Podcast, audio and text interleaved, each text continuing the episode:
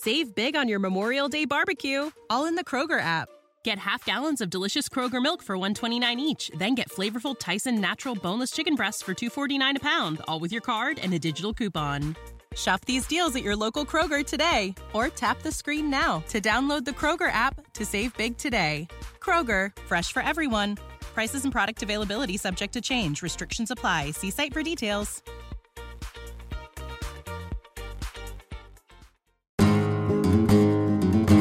Lucifer means Lightbringer presents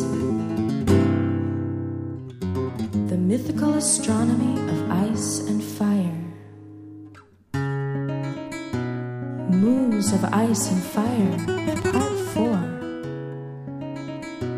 The long night was his to rule. Hey there, friends, patrons, and fellow mythical astronomers. It's your friend LML, here with another Moons of Ice and Fire episode to chill you to the bone. Because it's time to talk about Night's King.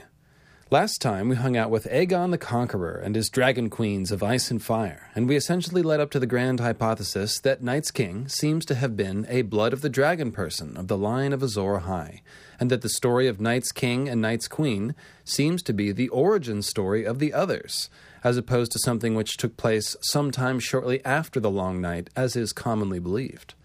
Clearly, I'm going to have to back up those assertions, and that's what we're here to do today. In terms of archetypes and legends, I suggested that Azor Ahai's Moons of Ice and Fire love triangle seems to cast Nissa Nissa as his Fire Moon bride and Night's Queen as his Ice Moon bride. At some point in between these two weddings, Azor Ahai would have become the Night's King, seemingly through his use of profane blood magic, which played a part in bringing on the Long Night. As Azor Ahai, he seems to have cracked the moon with a blood magic rite performed with Nissa Nissa most likely against her will, in my opinion. And as Night's king, he gave his seed and soul to Night's queen and produced cold children, who were transformed into the first White Walkers through a process we don't entirely understand yet. One of the main ways we arrived at this conclusion, or at least the way that I arrived at it and have hopefully persuaded you to consider it as a plausible hypothesis, is by the discovery of the other like symbolism of the King's Guard and the warrior sons. Both of them are tied to Visenya because Visenya created the Kingsguard, and because the warrior sons make the Sept of Baelor on Visenya's Hill their home base. This creates an important parallel between Visenya and Night's Queen as icy moon queens who play the mother of the others role. The Kingsguard in particular were created to protect King Aegon, who, with his night black armor, black fire sword, and his black dread dragon, make for the ultimate prototype of the Dark Solar King. I've begun to make the case that Night's King is part of that same Dark Solar King archetype, highlighting the fact that both Night's King and Aegon the Conqueror take one of these mother of the other figures to wife. I also highlighted the fact that King Stannis seems to possess fairly clear parallels to both Night's King and Azor Ahai, and as we'll see today, he's not alone in that combination. Ultimately, it is that thing called RLJ, the combination of Stark and Targaryen which made Jon Snow, that explains the deepest meaning of this first leg of the Moons of Ice and Fire series.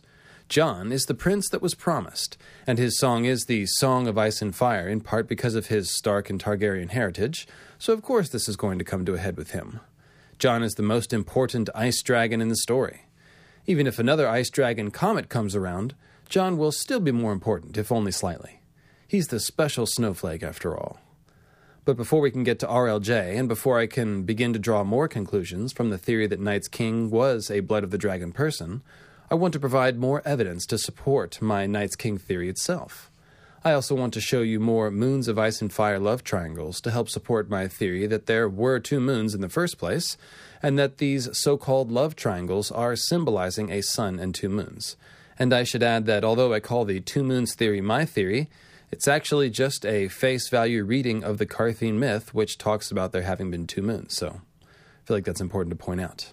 It's not exactly out of left field, it's in the first book. Anyway, here's the good news. This is hardly going to be a slow episode just because I'm reinforcing things that I've already proposed.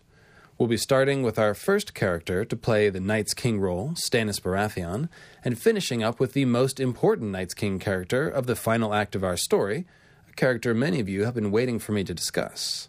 and that's none other than Mr. Pirate Odin on Bad Acid himself, Euron Crow's Eye. In between, we'll visit some dear friends of mythical astronomy, such as Jon, Melisandre, Ygritte, and Gilly, and we'll say hello to some fresh faces too, such as Selyse Baratheon, Val the Wildling Princess, Craster, Sir Waymar Royce, and, of course, Euron. And I'll even throw in a few Targaryens, Starks, and Daynes from ages past. We'll have some stellar mythical astronomy metaphors, naturally, and an excellent dragon on dragon battle featuring Vhagar, and I might even offer you some shade of the evening when the moment is right. And by when the moment is right, I mean that we'll be visiting the House of the Undying and those shady blue lipped warlocks. Oh, and one other note. This episode will contain spoilers for the Forsaken chapter of The Winds of Winter, which George has read aloud at a con, and the transcript of which can be found in several places online. History of Westeros also offers a great review of the chapter, by the way. Now, I know a few of you guys and gals might be holding off on reading Winds of Winter spoiler chapters. However, I feel that you can and should make an exception for The Forsaken, because George actually did intend for it to be a part of A Dance with Dragons, only to have it cut for length. It doesn't reveal any major plot twists. It basically just takes what we know about Euron already, which is that he's crazy, uses sorcery, and has delusions of grandeur, and turns the dial up to 11. The chapter is primarily interaction between Aeron Damphair and Euron, interspersed with nightmare visions, and it's mostly the symbolism in the nightmares that I'm after as it relates to Euron. Hopefully, that's not a problem for anyone, but fair warning. I don't think this podcast will lessen anyone's experience when Winds comes out, and if anything, it might give you a hazy, shade of the evening like glimpse into the horrors that await you, which will only whet your taste for more. However, I did leave that section to the end of the podcast, so if you really don't want to be spoiled, you can stop at the Euron section and miss everything I have to say about him. I mean, if that's what you really want. Now, it's going to be a very character driven episode, which everyone seems to like, but the overarching mission will be to discover the nature of Night's King. We'll also continue to explore the ice and fire dichotomy that runs through the story, as will every episode in the Moons of Ice and Fire series. So just sort of keep those ideas in the back of your mind as we go. Night's King, Ice and Fire Dichotomy. We will flesh out the Night's King archetype by doing what we usually do, by identifying characters who seem to be playing into that archetype, and then examining their symbolism and comparing them to each other, and by thinking about them as metaphors for flying space objects. As we do all of that, we can compare what we find to what we've already learned about Aegon the Conqueror, Rhaegar, Night's King, and of course, Azor Ahai. Stannis is the logical place to begin, since I've already cited him as an example of someone who shows us both Azor Ahai and Night's King symbolism. So here you go, Brendan Beefish. It's the mythical astronomy treatment of Stannis Baratheon. Or should I say, Satanis. So let me quickly say thanks to George R. R. Martin for writing the novels. Thanks to John Walsh of the John Walsh Guitar YouTube channel for our theme music. And let's all welcome back Martin Lewis, who has once again given us his amazing vocal performances for the book quotes. Thanks to all of our loyal Patreon supporters who have gobbled up all the available Zodiac slots and most of the Guardian of the Galaxy slots with their tremendous support. And as a result, I've created some new Patreon reward tiers. You can now join the Long Night's Watch and be resurrected as a green zombie. Or you can become another and walk the woods as a cold white shadow. Or you can even become the envy of every half mad Targaryen and transform yourself into a dragon. Check out lucifermeanslightbringer.com and click on the Patreon tab for more information. And as always, that's also the place to find the matching text to this podcast. A blue eyed king raised a red sword. This section is sponsored by our newest Guardian of the Galaxy patron, Nienna the Wise, the Persophoenix, Guardian of the Celestial Ice Dragon, whose words are From Sorrow, Wisdom, and by Memo Sign, the poem on two feet, Mother of Muses, Rider of the Dragon Sega, and Guardian of the Celestial Swan. I've been mentioning this curious mystery about Stannis in pretty much every Moons of Ice and Fire episode. Why is this guy, who's running around with a burning sword and calling himself Azor Ahai Reborn, acting so much like Night's King? You guys are familiar with the basics, Stannis wields a burning sword he calls Lightbringer and did the little faux Lightbringer forging ritual on Dragonstone. And of course, he's straight up named as Azor Ahai Reborn himself by Melisandre. Throughout the entire story, Stannis wears a crown of red gold with points fashioned in the shape of flames. And as we saw last time, he dreams of a man he believes to be himself wearing a crown of actual fire. Both of these are clear allusions to the origin of the golden king's crown as a symbol of the sun's rays, and of the king wielding the divine authority of the sun god. As the story progresses, we also find Stannis focused on fighting the others with a sincerity matched only by Jon Snow and the true brothers of the Night's Watch.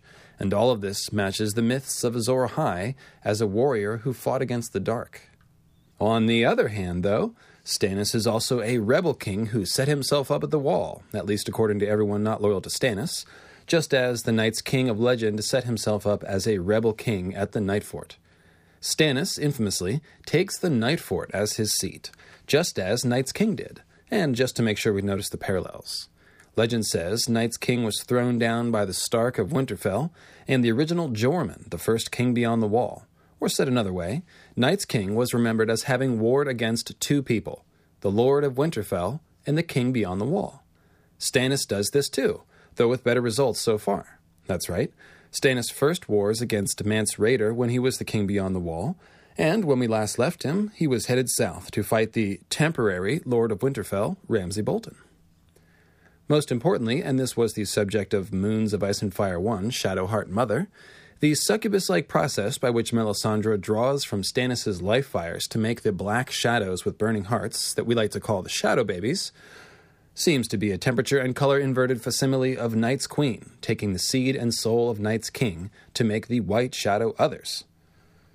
That's probably the longest sentence in this podcast. All right. The most straightforward way to explain Stannis' blend of Azor Ahai and Night's King symbolism is simply that Azor Ahai, the guy with the burning sword, is also Night's King in some sense. And when I say in some sense, I mean, of course, that it could be a father son or brother brother or even an evil uncle type of relationship. Or perhaps they may simply be of the same line and thus share the same Azor Ahai flaming sword archetype. I think the relationship must be very close, though, or else it really doesn't make sense to show us characters who manifest both Night's King and Azor Ahai Reborn symbolism. Now, with all this in mind, let's take a look at the very first description of Stannis that we get in the books, from Cressen's prologue chapter of A Clash of Kings. There was a single chair in the room, carefully positioned in the precise place that Dragonstone occupied off the coast of Westeros, and raised up to give a good view of the tabletop. Seated in the chair was a man in a tight laced leather jerkin and breeches of rough spun brown wool. When Maester Cressen entered, he glanced up. I knew you would come, old man, whether I summoned you or no. There was no hint of warmth in his voice. There seldom was. Stannis Baratheon, Lord of Dragonstone, and by the grace of the gods rightful heir to the Iron Throne of the Seven Kingdoms of Westeros, was broad of shoulder and sinewy of limb, with a tightness to his face and flesh that spoke of leather cured in the sun until it was as tough as steel. Hard was the word men used when they spoke of Stannis, and hard he was, though he was not yet five and thirty. Only a fringe of thin black hair remained on his head, circling behind his ears, like the shadow of a crown. His brother, the late King Robert, had grown a beard in his final years. Maester Cressen had never seen it, but they said it was a wild thing, thick and fierce. As if in answer, Stannis kept his own whiskers cropped tight and short. They lay like a blue black shadow across his square jaw and the bony hollows of his cheeks. His eyes were open wounds beneath his heavy brows, a blue as dark as the sea by night. Despite his Solar King status, Stannis' voice has no warmth and despite the red gold crown of twisted flames he likes to wear, we can see here the implication of another kind of crown, the shadow crown of the Dark Solar King.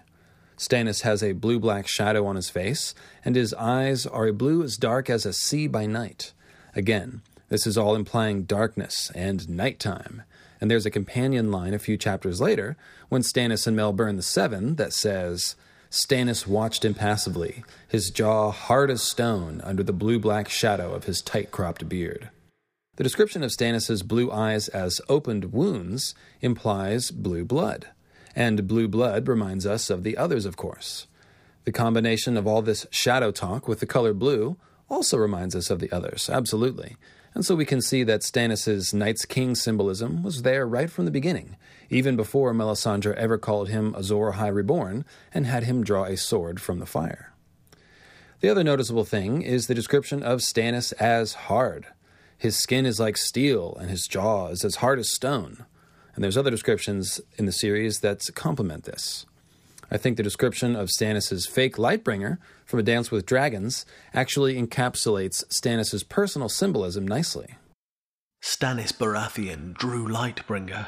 The sword glowed red and yellow and orange, alive with light. Jon had seen the show before, but not like this. Never before like this. Lightbringer was the sun made steel. We know what it means for the sun to be made into steel. That's when the moon drinks the fire of the sun and gives birth to the sun's fiery meteor sword children. Since those black Lightbringer meteors are the children of sun and moon, they can be thought of as a transformed or reborn sun, and thus the sun made into steel and stone. This is why the second sun symbol motif works so well. The Lightbringer meteors light up the sky like a second sun, and on a symbolic level, they represent the son of the sun, the sun made steel. The description of the Red Temple in Volantis complements this idea perfectly. Three blocks later, the street opened up before them onto a huge torchlit plaza, and there it stood. Seven save me, that's got to be three times the size of the great sept of Baelor.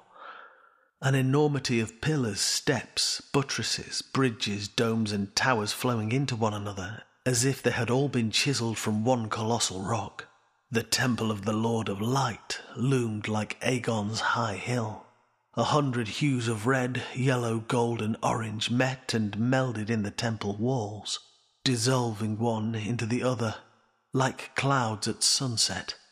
Its slender towers twisted ever upward, frozen flames dancing as they reached for the sky. Fire turned to stone. Fire turned to stone. That's basically another way of saying the sun made steel, and obviously it makes sense to see these descriptions pinned on Stannis' Lightbringer and the Red Temple, since those two things define a large part of who Stannis has become. Stannis is a reborn solar king, turned hard as stone and steel. But as we've said many times, the reborn sun is a dark sun, the dark solar king figure. That's who Stannis is. His incarnation of the archetype emphasizes the Solar King's turn towards darkness. As we discussed at the beginning of the last episode, the dark sun or night sun symbolizes two related things the dark, sunless sky, or the eclipsed sun, you might say, and the black moon meteors which brought the darkness of the long night. If the regular sun wields Lightbringer the comet as his sword, then the dark sun can be thought of as wielding the black moon meteors as his sword but you can also think of the black sun and the black meteors as basically the same person or same symbol, since sword and swordsman are one and the same, especially in a Song of Ice and Fire terms. Now, in regards to Stannis, the symbolic descriptions of his being like stone and iron and steel basically make him the black meteor component of the dark reborn sun. Imagine his crown of fire and shining sword as the ring or nimbus of fire that engulfs a falling meteor. His shadow crown and the other shadow language, meanwhile, tell us the truth about the meteors as darkness bringers. Something that we'll learn today is that one of the main features of these combined Azor Ahai Night's King figures is that they tend to combine ice and fire symbolism, and Stannis certainly does this. We just saw that Stannis pairs the flaming sword and fiery crown symbols with blue blood and blue shadow symbols that remind us of the others, and then we have Dany's vision of Stannis from the House of the Undying. Glowing like sunset, a red sword was raised in the hand of a blue eyed king who cast no shadow. Glowing red swords and red sunsets are recognizable Azor Ahai symbolism, while blue eyes can only remind us of the others. And yes, Stannis' eyes are obviously a natural blue, but people's appearances in dreams and visions are usually defined by their personal symbolism. The blue eyed king with the red sword is a kind of archetype or sub archetype, and it's vaguely suggestive of an other wielding Lightbringer. It might compare to Jon dreaming of being armored in black ice with a sword that burns red in his fist. Both visions, Dany's vision of Stannis and Jon's dream, combine ice and fire in a tantalizing way that we don't quite understand yet, but we will certainly try to figure it out by the end of this episode. Whatever it means, we can at least see that once again, Stannis likes to pair Azor Ahai Dark Solar King symbolism, the sunset and the red sword, with Night's King other symbolism, blue eyes, and his being shadowless from creating magical shadow children. Again, I will say that I think the reason that this is so is that it was the guy with the burning red sword, whom we think of as Azor Ahai, who was responsible for creating the others. Now, ask yourself does Stannis do anything that might symbolize the creation of the others? Well, as we've said many times, his creation of the shadow babies with Mel is a temperature and color inverted version of making the others. We know that. But if you've read the Weirwood Compendium series, you know that there is at least one more depiction of Stannis making the others. It happens during the battle for Deepwood Motte, when Stannis attacks Asha's Ironborn with the warriors of the mountain clans of the north. Those mountain clan warriors dressed up like trees, and this caused Asha to serve up the all important line about the tale she had heard as a child, about the children of the forest and their battles with the first men when the Greenseers turned the trees to warriors. This is a legend which might be a part of the origin story of the others, one which speaks to the Weirwood slash Children of the Forest component of the creation of the others process, as we've mentioned before. When Asha encountered her final Northman, his axe shivered her shield, if you recall, as if his axe were made of ice. That Northman turned out to be Morgan Little, whose house sigil is a green tree line on a snow white background with three pine cones. The sigil's combination of snow and trees complements the idea of turning the trees into warriors as a description of making the others, since it associates Morgan of the Chili Axe with both trees and snow. Taken together, the impression is created that Stannis has turned the trees into cold northern warriors, like the Night King creating the others. These cold northern tree warriors fight for the blue eyed king with the red sword, sending us the message that it was indeed Azor Ahai who played a part in the creation of the others. All right, now let's have a look at Stannis' Lunar Queens of Ice and Fire, and it's not hard to tell who is who. Naturally, Melisandre serves as his Fire Moon Queen, which makes Selyse his Ice Moon Queen, and indeed the symbolism seems to agree with this. The following line is from Asha Greyjoy's A Dance with Dragons chapter, titled The King's Prize. Asha would have called them King's Men, but the other Stormlanders and Crownlands men named them Queen's Men, though the queen they followed was the Red One at Castle Black, not the wife that Stannis Baratheon had left behind at Eastwatch by the sea. Melisandre is Stannis' Red Queen. That seems pretty straightforward. And there's a matching passage from Jon Snow in A Dance with Dragons. Lady Melisandre wore no crown, but every man there knew that she was Stannis Baratheon's real queen, not the homely woman he had left to shiver at Eastwatch by the sea. Talk was, the king did not mean to send for Queen Selyse and their daughter until the night fort was ready for habitation. Jon felt sorry for them. The wall offered few of the comforts that southern ladies and little highborn girls were used to, and the night fort offered none. That was a grim place, even at the best of times. As you can see here, Stannis is thought of as having two queens, and Mel is the red one, who's obviously associated with fire. Selyse, meanwhile, is not happy being left behind to shiver at Eastwatch, and wants to move on to the Night Fort, Stannis' official seat, as quickly as she can. That's a pretty good start for Selyse's icy Night's Queen symbolism, and of course you know it goes further.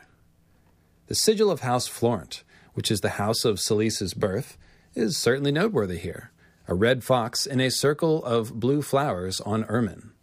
Blue flowers obviously remind us of Lyanna's blue winter roses, and they're even in a ring or crown shape, like Lyanna's blue rose crown, helping to reinforce the identification of Selyse as Stannis' Ice Moon Queen, just as Lyanna is Rhaegar's Ice Moon Queen. We also notice that it's a circle of a dozen blue flowers, to be specific, representing perhaps the first group of twelve others. The red fox would symbolize Night's King Azor Ahai, which is Stannis in this case, since red and black are the colors of Azor Ahai in the black dragon archetype. Consider this sigil to be similar to when Rhaegar had Lyanna's wreath of blue roses on the tip of his black lance. It's the same image, except swapping black for red. One blue rose crown is penetrated by a red fox, the other one by a black lance, in other words. In A Dance with Dragons, when the wildlings come through the wall, there is a feast and a bit of a dance breaks out. I think this is one of those occasions when George is slyly making a double entendre out of the word others to talk about the White Walkers. Check it out and see what you think. Between courses, Sir Axel Florent led Queen Selyse out onto the floor to dance. Others followed, the Queen's knights first, partnered with her ladies. Sir Brus gave Princess Shireen her first dance, then took a turn with her mother. Sir Narbert danced with each of Selyse's lady companions in turn. Ice Queen Selyse goes on to the floor to dance, and then the others followed, with those others being her knights.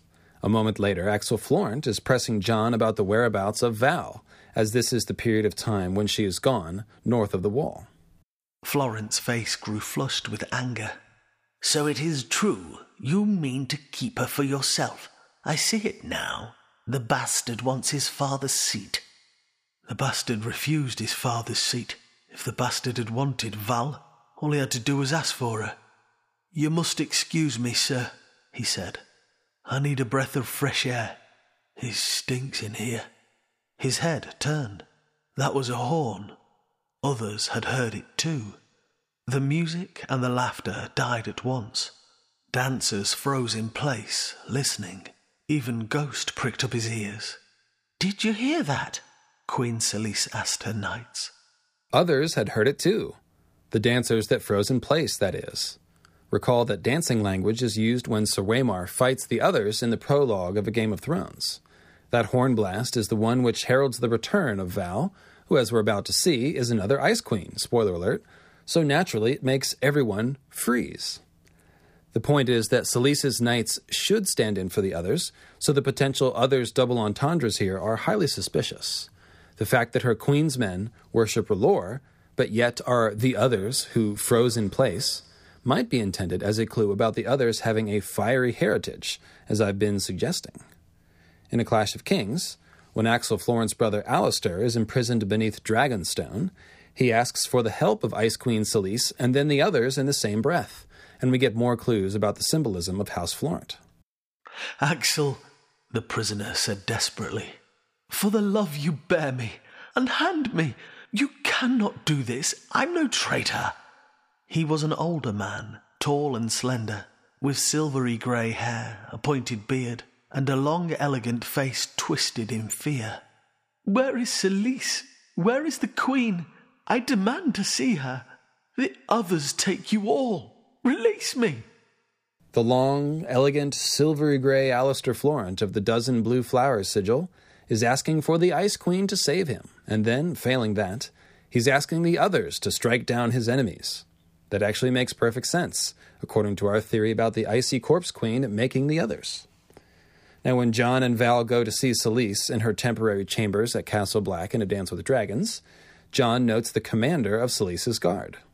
Commanding them was Sir Patrek of King's Mountain, clad in his knightly raiment of white and blue and silver, his cloak a spatter of five pointed stars.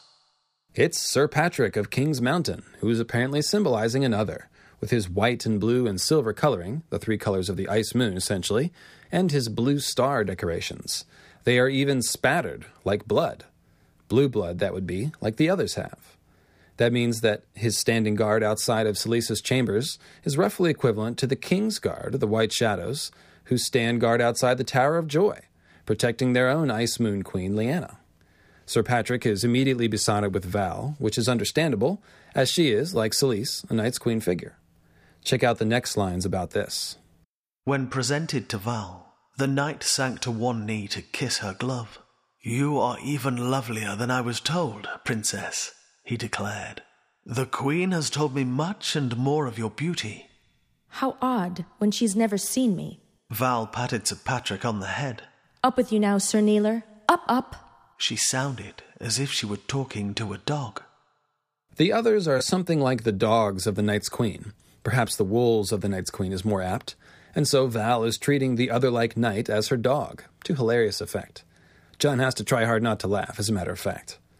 Anyway, that's the deal with Stannis' two queens, Melisandre and Selyse. One is very hot, and the other is very cold.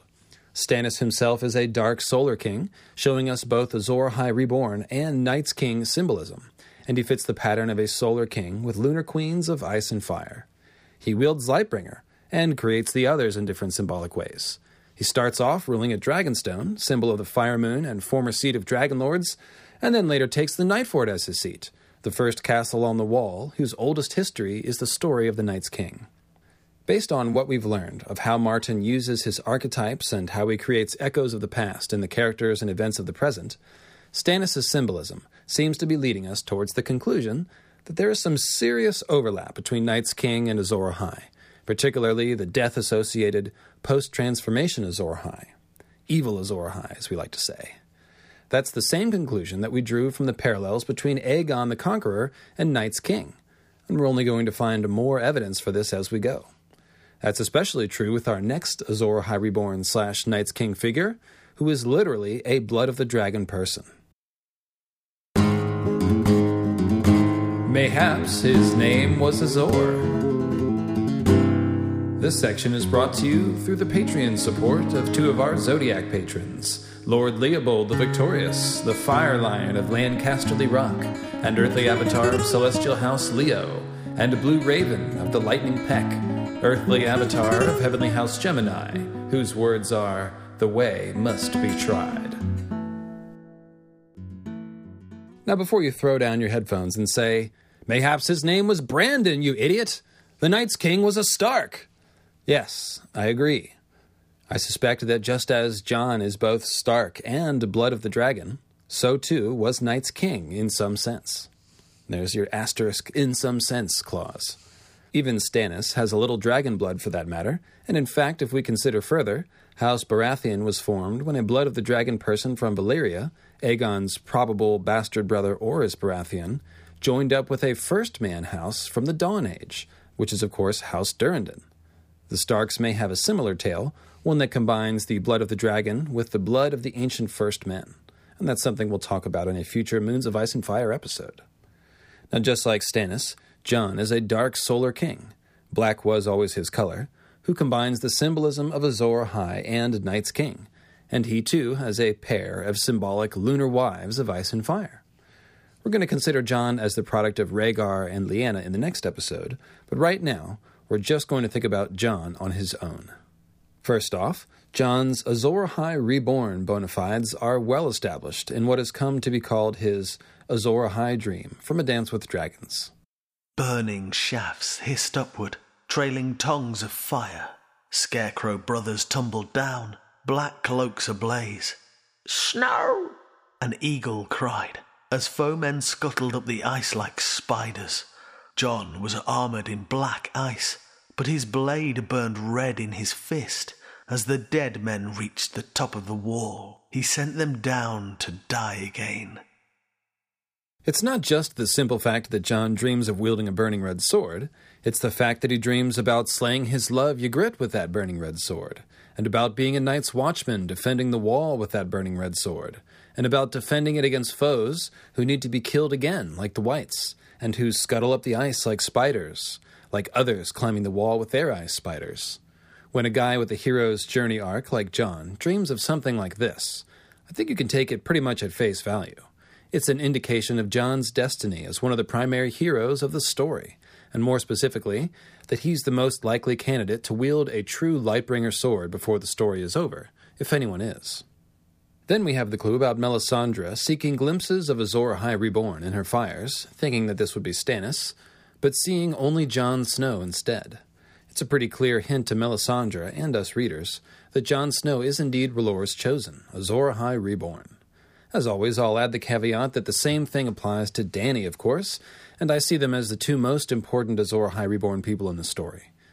Maester Aemon seems to sense it about Jon as well, encouraging Jon to read the passages of Colloquo Votar's Jade Compendium which speak of Azor Ahai. Prophecy aside, there's the simple reality that Jon is the number one person concerned with stopping the others and fighting the Long Night. I mean, whatever you think of prophecies, visions, and the hunches of old blind men, Jon is simply the man in charge of the wall and the watch. At least he was until he was murdered by his brothers. We'll have to see what happens next. Now, we haven't seen Jon's resurrection in the books yet, but you can be sure it's going to be chock full of Azor Ahai reborn symbolism. That's one of those scenes from the Winds of Winter which we mythical astronomers will be extra jazzed to read, knowing what kinds of things to look for. I bet as you read it, you'll be hearing my voice in the back of your head going, Oh, there's the burning black blood to indicate fire transformation, and there's the second sun symbolism, and that sort of thing. As for Jon playing the Night's King role, well, he's Lord Commander of the Night's Watch, which is a good start, and he arguably breaks many of his vows throughout his plot arc specifically the one about not taking a wife. And please don't disrespect Ygritte's memory by saying Jon didn't take her as a wife because he did. Yes, that's right. Jon and Night's King are both commanders who are notoriously bad at not falling in love with women they find north of the wall. As Jon muses to himself in A Clash of Kings, it was easy to lose your way beyond the wall. Jon did not know that he could tell honor from shame anymore, or right from wrong. Cersei also declares Jon a rebel to the throne, and although that's obviously a political move on Cersei's part, it still matches the Night's King's story of a rebellious Lord Commander of the Watch. And if you ask the mutineers who killed Jon, he was breaking the vows in spirit by letting the wildlings through the wall and by planning to take them to attack Winterfell. Moving right along, we know that Night's King made white shadows with the Night's Queen, Aegon the Conqueror was followed around by his White Shadow Kingsguard, which Visenya made for him, and Jon too is followed around by a White Shadow, his direwolf Ghost, who is called a White Shadow or Pale Shadow on many occasions. Ghost has some important differences from the others, though, notably red eyes and not blue, but he is nevertheless a White Shadow Guardian of Jon, the black clad Solar King. That's a match for Night's King, as well as Aegon and Rhaegar, and all the other Targaryen kings all of whom liked to be surrounded by white shadows. Jon's Night's King symbolism really kicks into gear in this passage from A Storm of Swords, when Jon is sent north of the wall against his will to try to kill Mance Rayder. The wind was blowing wild from the east, so strong the heavy cage would rock whenever a gust got in its teeth. It skirled along the wall, shivering off the ice, making Jon's cloak flap against the bars. The sky was slate grey, the sun no more than a faint patch of brightness behind the clouds. Across the killing ground, he could see the glimmer of a thousand campfires burning, but their light seemed small and powerless against such gloom and cold. A grim day. Jon Snow wrapped gloved hands around the bars and held tight as the wind hammered at the cage once more. When he looked straight down past his feet, the ground was lost in shadow, as if he were being lowered into some bottomless pit. Well, death is a bottomless pit of sorts, he reflected. And when this day's work is done, my name will be shadowed forever. Bastard children were born from lust and lies, men said. Their nature was wanton and treacherous. Once Jon had meant to prove them wrong to show his Lord Father that he could be as good and true a son as Robb, and made a botch of that. Robb had become a hero king. If Jon was remembered at all, it would be as a turncloak, an oath breaker, and a murderer. He was glad that Lord Eddard was not alive to see his shame. Turncloak, oathbreaker, murderer, wanton and treacherous, name forever shadowed. This could be the Night's King we're talking about, as Jon is lowered into the abyss. His inner monologue of shame and regret may have even fit well in the mouth of Night's King at some point. As for Jon's brother Robb, not only is he a hero king, he's specifically the king in the north slash king of winter. Once again, I'll remind you that according to legend, Night's King also had a brother who was the king of winter, Brandon the Breaker, one of the two men who brought down Night's King. I would say it could just as easily be a father son relationship instead of a brother brother between Night's King and Brandon the Breaker, but the safe bet is that there is some sort of blood relation there, And the point is that having a brother who is a Stark king is another parallel between Jon and Night's King. The other person to help throw down Night's King was, of course, Joramun, the king beyond the wall. And the person Jon is on his way to try to murder while he thinks of his brother, the king of the north, is Mance Rayder, the king beyond the wall. Mance, incidentally, is a bit of a father figure to Jon for a time, and famously shares some amount of symbolism with Rhaegar, Jon's biological father. Down, Tinfoil, down! Shush! Sit! Actually, there's an even more clear match to the Night's King myth than that. Jon does the same thing as Stannis in that he actually fights, or plans to fight, both the King Beyond the Wall and the Lord of Winterfell. In A Storm of Swords, Jon is among those leading the defense of the wall against the wildling army of King Beyond the Wall Mance Rayder. This is actually where he's first told, The wall is yours, Jon Snow, by Aemon Targaryen. So even though Jon isn't Lord Commander yet, he's effectively the acting Lord Commander during this battle against the King Beyond the Wall, who, by the way, claims to have the same horn that Joramun once carried, making it an even better echo.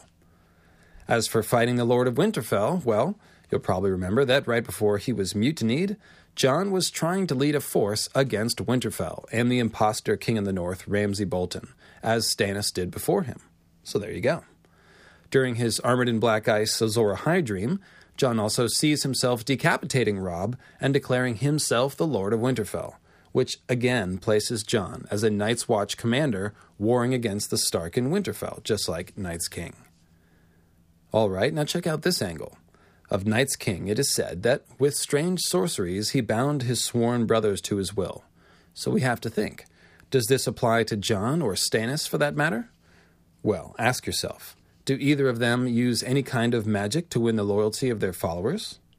Actually, yes, they both do although neither is, you know, using mind control or something like the myth would seem to imply at first glance. However, Stannis is quite obviously using magic to not only impress, but to motivate his followers, who see his struggle for the throne as an existential one, where the ultimate players are gods and demons, and the fate of the world hangs in the balance. Stannis, with his magic sword and magic red priestess, has convinced his followers that he is not only the rightful king and a good commander and all that, but that he is in fact the Lord's chosen the man to fight the darkness, and the others with a magic sword, and perhaps even dragons if they could just perform the right kind of horrible blood magic sacrifice to wake them from stone. As you can see, Stannis could certainly be said to be using sorcery to bind his followers to him and to establish his authority. And then we have Jon, who won the election for Lord Commander when a talking raven flew out of a kettle and landed on his shoulder and basically declared him the winner. Definitely no magic there. Everyone knows he's a warg, and wise rangers like Qhorin Halfhand and Lord Commander Mormont are quick to encourage or even make use of Jon's gifts. He's a warg, descended of an ancient magical bloodline, with a giant magical white wolf and a magical black sword. Don't forget all Valyrian steel swords are made with sorcery and are therefore magic swords. And you better believe that all of that plays into everyone else looking at Jon as the logical one to lead the watch. So it's somewhat similar in both cases, though Stannis is a bit more obvious. Both Jon and Stannis use magical powers and magical artifacts to establish their authority. This is certainly the kind of thing that could, hundreds and even thousands of years later, be remembered in myth as binding their brothers to their will with strange sorceries. Okay, time to get down to business. Let's talk about Jon's ladies, the Lunar Queens. As a proper solar king, dark though he may be, Jon does have two lady loves that fit the love triangles of ice and fire pattern. The Fire Moon Bride would be Ygritte, of course, with her kissed by fire hair and tragic death via an arrow to the heart, which is similar to Nissa Nissa taking Lightbringer to the heart. And you'll recall that although it wasn't Jon's arrow that killed her, in his nightmares it was. Of course, I just mentioned that Jon kills her with a flaming red sword in his Azor Ahai dream, which reinforces the message. You may also recall the scene in the Frostfangs from A Clash of Kings where Jon first meets Ygritte. Her campfire with the wildlings in the pass looked like a red star to Jon and company at the base of the mountain. When he climbed to meet the red star, he did a bunch of Lightbringer forging stuff with Ygritte. Namely, he came very close to executing her with Longclaw, but instead did something that was later interpreted as stealing Ygritte and thus implying his intent to marry or partner with her. That's the sex and swordplay, dual edged Lightbringer motif that we've been pointing out since episode 1, so I assume everyone is well familiar with that. We're actually going to talk a bit more about Ygritte's death in the future when we're thinking about the Weirwoods again, but for now we can stick with only a brief mention of her as we've covered her several times before. She's Jon's first love. She's only described as kissed by fire a thousand and one times, and she is Jon's Fire Moon Queen. Jon's Ice Moon Queen is not as obvious, but consider that when Stannis offers Jon the chance to be legitimized as Jon Stark, Lord of Winterfell, he's offered Val's hand in marriage and Val is an obvious Winter Queen, as we see in A Dance with Dragons. Then Ghost emerged from between two trees, with Val beside him. They look as though they belong together. Val was clad all in white, white woolen breeches tucked into high boots, of bleached white leather, white bearskin cloak pinned at the shoulder with a carved weirwood face, white tunic with bone fastenings. Her breath was white as well, but her eyes were blue, her long braid the colour of dark honey. Her cheeks flushed red from the cold. It had been a long while since Jon Snow had seen a sight so lovely. Have you been trying to steal my wolf? he asked her. Jon just asked Val, the Ice Moon Queen, if she was trying to steal his ghost. His wolf is named a ghost, after all. That's a very Night's Queen sort of thing to do, since it is said that Night's King gave her his soul when he gave her his seed. I don't know about you, but I think that was a really clever one by George here. Val really does make for a stunning Ice Queen. She has blue eyes, and the rest of her is white except for her hair, including her white polar bear skin that she wears. The Weirwood brooch is a nice touch. It seems a clue about Night's Queen and Weirwood magic, which I definitely think is a thing. Consider what's happening here. Jon is the Lord Commander, as Night's King was, and although Jon didn't spy Val from atop the wall, he is standing right in front of the wall when he sees this lovely, pale woman with blue eyes who might have designs on stealing his ghost. That's a pretty good Night's King reenactment. Now, that last description of Val came when she was returning from a journey to find Tormund and the surviving wildlings from the battle with Stannis north of the wall. And when she sets out on that journey a couple of weeks earlier, there is more Icy Moon Maiden symbolism, and it's preceded by a mention of an ice dragon. The road beneath the wall was as dark and cold as the belly of an ice dragon, and as twisty as a serpent. Dolorous Edd led them through with a torch in his hand. Mully had the keys for the three gates, where bars of black iron as thick as a man's arm closed off the passage. Spearmen at each gate knuckled their foreheads at Jon Snow but stared openly at Val and her garron. When they emerged north of the wall, through a thick door made of freshly hewn green wood, the wildling princess paused for a moment to gaze out across the snow covered field where King Stannis had won his battle. Beyond, the haunted forest waited, dark and silent. The light of the half moon turned Val's honey blonde hair a pale silver and left her cheeks as white as snow. She took a deep breath. The air tastes sweet. My tongue is too numb to tell. All I can taste is cold. Cold? Val laughed lightly. No. When it is cold, it'll hurt to breathe. When the others come. Night's Queen had skin as white as the moon and eyes like blue stars, and also skin as cold as ice. Shuffle the words around ever so slightly, and we have these descriptions of Val, whose cheeks are as white as snow in the moonlight. Both ladies have skin compared to the moon, and to snow and ice, in other words, and Val even talks about the others in this scene, and only a few lines after the mention of the ice dragon in Jon's inner monologue, no less. The implication of Val being impervious to cold is interesting, and it continues a few lines later as Val rides off. This is Dolorous Edd speaking. I don't care what she says, muttered Dolorous Edd, as Val vanished behind a stand of soldier pines. This air is so cold it hurts to breathe. I would stop, but that would hurt worse. He rubbed his hands together. This is going to end badly. So cold it hurts to breathe is the signature language of the presence of the others.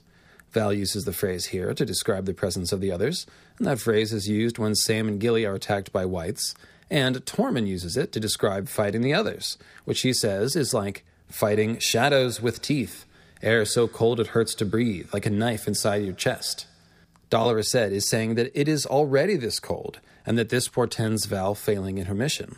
But Val corrects him and is unperturbed, and in fact returns successful from the mission. She's less affected by the cold than the Rangers, and she also seems to be able to wander the haunted forest and the lands beyond the wall with relative impunity. That's kind of the picture being painted here. Now, if you're picking up on the patterns so far, you might see that Jon has this excellent Winter Queen, Night's Queen figure in Val and wonder does Jon do anything with Val that symbolizes the creation of the others, like Stannis does with the Northmen dressed like trees in the Wolf's Wood? Oh man, boy does he ever. It's pretty well hidden, so don't feel bad if it's not leaping to mind.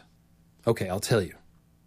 So Val has these two scenes playing the Night's Queen role, both revolving around this deal that Jon wants to make with the wildlings to let them through the wall. The thing is, when these wildlings actually do come through the wall, there is a megaton of symbolism that implies some of the wildlings as the others. I mean, it's actually really over the top, just the way we like it.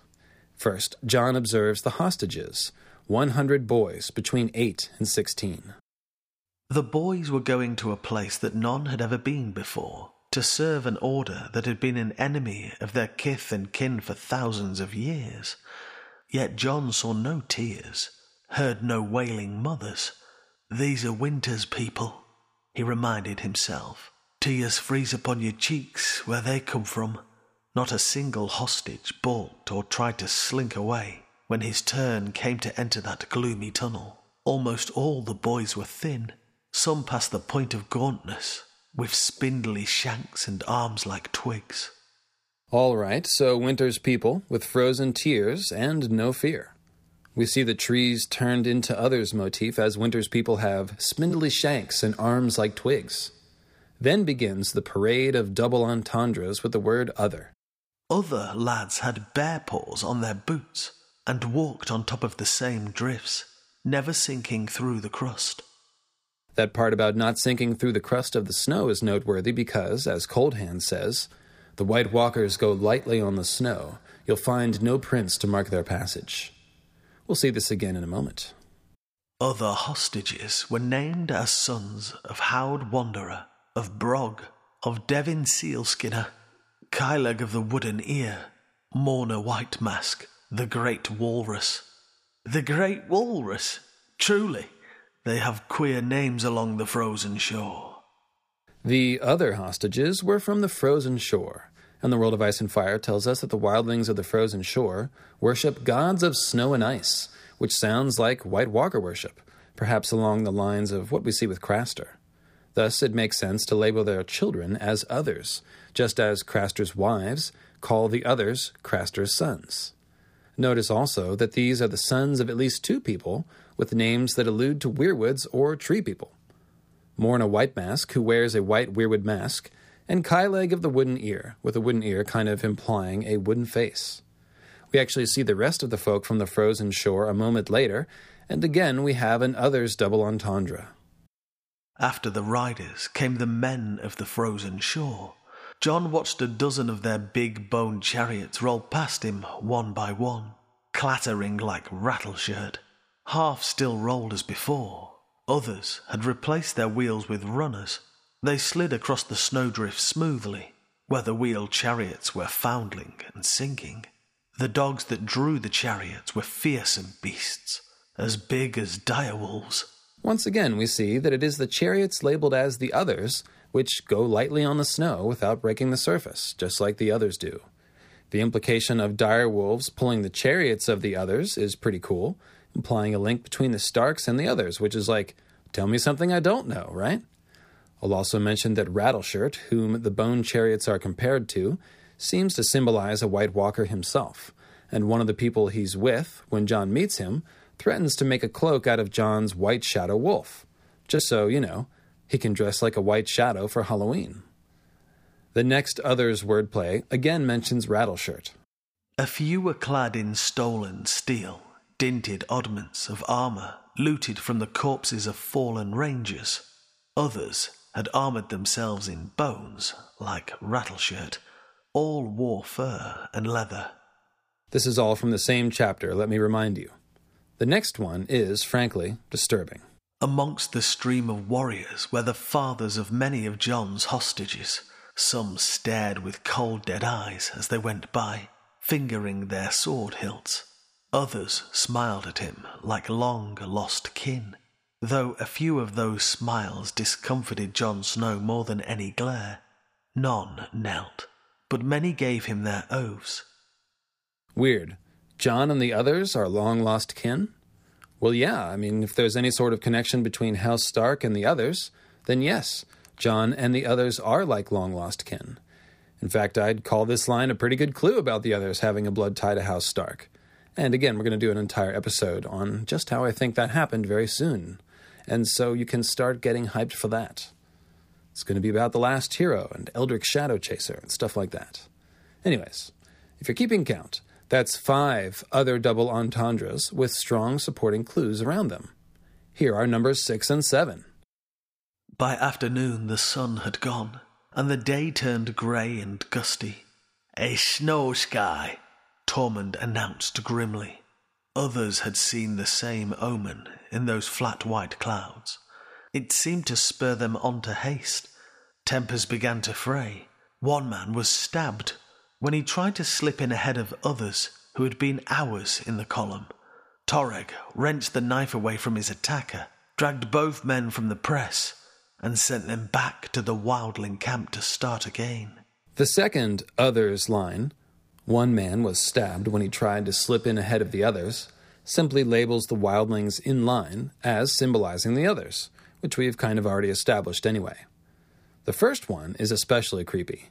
While Jon and Tormund are looking at a snow sky, we are told that others had seen the same omen in those flat white clouds. You bet the others see a snow sky as a time to attack. There might be a clue about Jon's birth triggering the awakening of the others, too. The others see a gray, snow sky as an omen which spurs them on to haste. Well, relative haste. Like haste before a glacier. Anyway, snow sky aside, just think about what we're seeing here. Jon Snow making a deal through Val the Night's Queen that enabled all these symbolic others to pass through the wall. And isn't that what I'm claiming about the Night's King and Queen?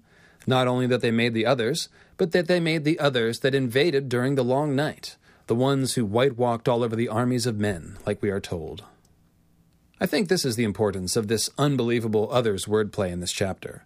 Jon is the rebellious Lord Commander Night's king, and through a pact negotiated with the Night's queen figure, who stole his ghost, he has facilitated the others to cross over into the lands of the living. Not only that, but Martin specifically sets up Val as Jon's Night's Queen in the two scenes that lead up to this one, where Jon lets the other like wildlings pass the wall, and he had Val be the one that Jon gives the offer to. All right, I bet you didn't expect Jon and Val's symbolism to run that deep, did you? Well, neither did I. Fans of JonValJon rejoice. You never know what you're going to find when you go digging into a Song of Ice and Fire symbolism. In this case, we found more evidence for our theory about Night's King and Queen making others during the long night, which is always nice. Just to sort of put a bow on Jon's two lunar ladies, here is a nice passage where Jon compares them to one another. The outside air seemed even colder than before. Across the castle, he could see candlelight shining from the windows of the king's tower. Val stood on the tower roof, gazing up at the wall. Stannis kept her closely penned in rooms above his own, but he did allow her to walk the battlements for exercise. She looks lonely, Jon thought. Lonely and lovely. Ygritte had been pretty in her own way, with her red hair kissed by fire, but it was her smile that made her face come alive. Val did not need to smile. She would have turned men's heads in any court in the wide world. And there you have it Jon's two queens. It's especially cool to see Ice Queen Val staring up at the wall, since the wall is, like Val, an analog of the Ice Moon. Notice also the theme of Val being locked away in a castle at the wall by a Night's King figure. Stannis in this scene, and earlier Axell Florent accused Jon of locking Val away for his own purposes. Remember the words of the Night's King legend. Fearing nothing, he chased her and caught her and loved her, and then brought her back to the Night Fort and proclaimed her a queen. That is absolutely what happens with Val. She is taken captive by Stannis and declared the Wildling Princess by Stannis's men. even though the wildlings don't have anything resembling Westerosi concepts of royalty, and even though Jon thinks to himself that he told Stannis half a hundred times that she wasn't a princess. They even slap a bronze crown on Val's head. The line there was, They had crowned her with a simple circlet of dark bronze, yet she looked more regal in bronze than Stannis did in gold. Stannis quite literally took her captive and declared her a princess, which is very close to declaring her a queen. All right, so I think you can see that Jon, like Stannis, has distinct lunar queens of ice and fire. Like Stannis, Jon has some pretty outstanding Night's King parallels, and he's combining those with trademark Flaming Sword Azor Ahai Reborn symbolism. As I pointed out in Bloodstone Compendium 2, the Bloodstone Emperor Azor Ahai, Jon also has several clear parallels to the Bloodstone Emperor myth, and that too sends us the same message. The Bloodstone Emperor, Night's King, and the reborn version of Azor Ahai are all part of one archetype, the Dark Solar King, and that is why we see all of these expressed in Jon. Let's wrap up this Jon as Night's King section by talking about the mythical astronomy of Night's King for a moment. Like I said at the top, the Dark Solar King has two components the eclipsed and darkened sun, and the black meteors, which are like the dark sun's sword or seed or child. Jon and Stannis, as very important Dark Solar King Night's King figures, play both of these roles. In the Stannis section, we saw that Stannis is described as stone and hard rock several times, and there are more that I didn't list, which is Stannis playing the role of the Black Meteors. Jon does this too, as we'll see in a minute, but first, check out this awesome passage from Melisandre, which compares Stannis and Jon to each other as eclipsed people standing in someone else's shadow just like the sun was eclipsed to start the long night. They crossed the yard together, just the two of them. The snow fell all around them. She walked as close to Jon Snow as she dared, close enough to feel the mistrust pouring off him like a black fog. He does not love me, will never love me, but he will make use of me, well and good. Melisandre had danced the same dance with Stannis Baratheon back in the beginning in truth, the young Lord Commander and her king had more in common than either one would ever be willing to admit. Stannis had been a younger son living in the shadow of his elder brother, just as Jon Snow, bastard born, had always been eclipsed by his true-born sibling, the fallen hero men had called the young wolf. Both men were unbelievers by nature, mistrustful, suspicious, the only gods they truly worshipped were honor and duty. It's fun to think about Jon walking around with a black fog just sort of rolling off of him and following him around, like a black ice version of the white mist that follows the others. But the serious point to make here is that Jon and Stannis are both eclipsed, shadowed people. They are both solar kings, but their symbolism is telling us about the eclipsed sun, the darkened sun of the long night. Also notable is the fact that Melisandre is looking to form the same sort of relationship with Jon that she has with Stannis. And in another scene, she suggests making a shadow baby with Jon. That's Night's Queen succubus behavior, and it again places Jon in the Night's King role. In that scene where she propositions Jon, the light of the moon kisses Jon and casts his shadow huge and black against the ice. Casting shadows and making shadow babies with a sorceress at the wall? That's a definite Night's King parallel and we'll break down those scenes at the wall with Jon and Mel in lots more detail in the RLJ episode next time. All right, so Stannis and Jon are both eclipsed and darkened Solar Kings. Stannis's stone and iron and steel descriptions show us Stannis as a meteor, and Jon has something similar going on. Meteors can be referred to as the hearts of fallen stars, and of course, meteorites can be thought of as stones, so it's interesting to see that Sam actually implies a connection between John and Lady Stoneheart in this line from A Feast for Crows.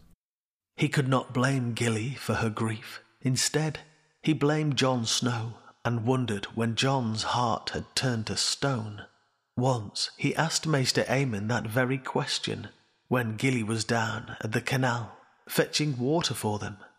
When you raised him up to be Lord Commander, the old man answered. Now, perhaps it's just a turn of phrase to indicate Jon's hardening himself for command with no double meaning. But comparing Jon to Stoneheart does make a lot of sense if Jon is going to be resurrected via fire magic as Catelyn is. Catelyn has bone white hair and eyes like two red pits burning in the shadows, and that's just how I think Jon might actually come out of his resurrection white hair and red eyes, bone and blood, the coloring of his wolf and of the weirwoods. White hair would also make him look more like a Targaryen, too. Burning stone hearts are also potential meteor talk, as I mentioned. However, it's not stone that Jon is most often compared to, but dragonglass.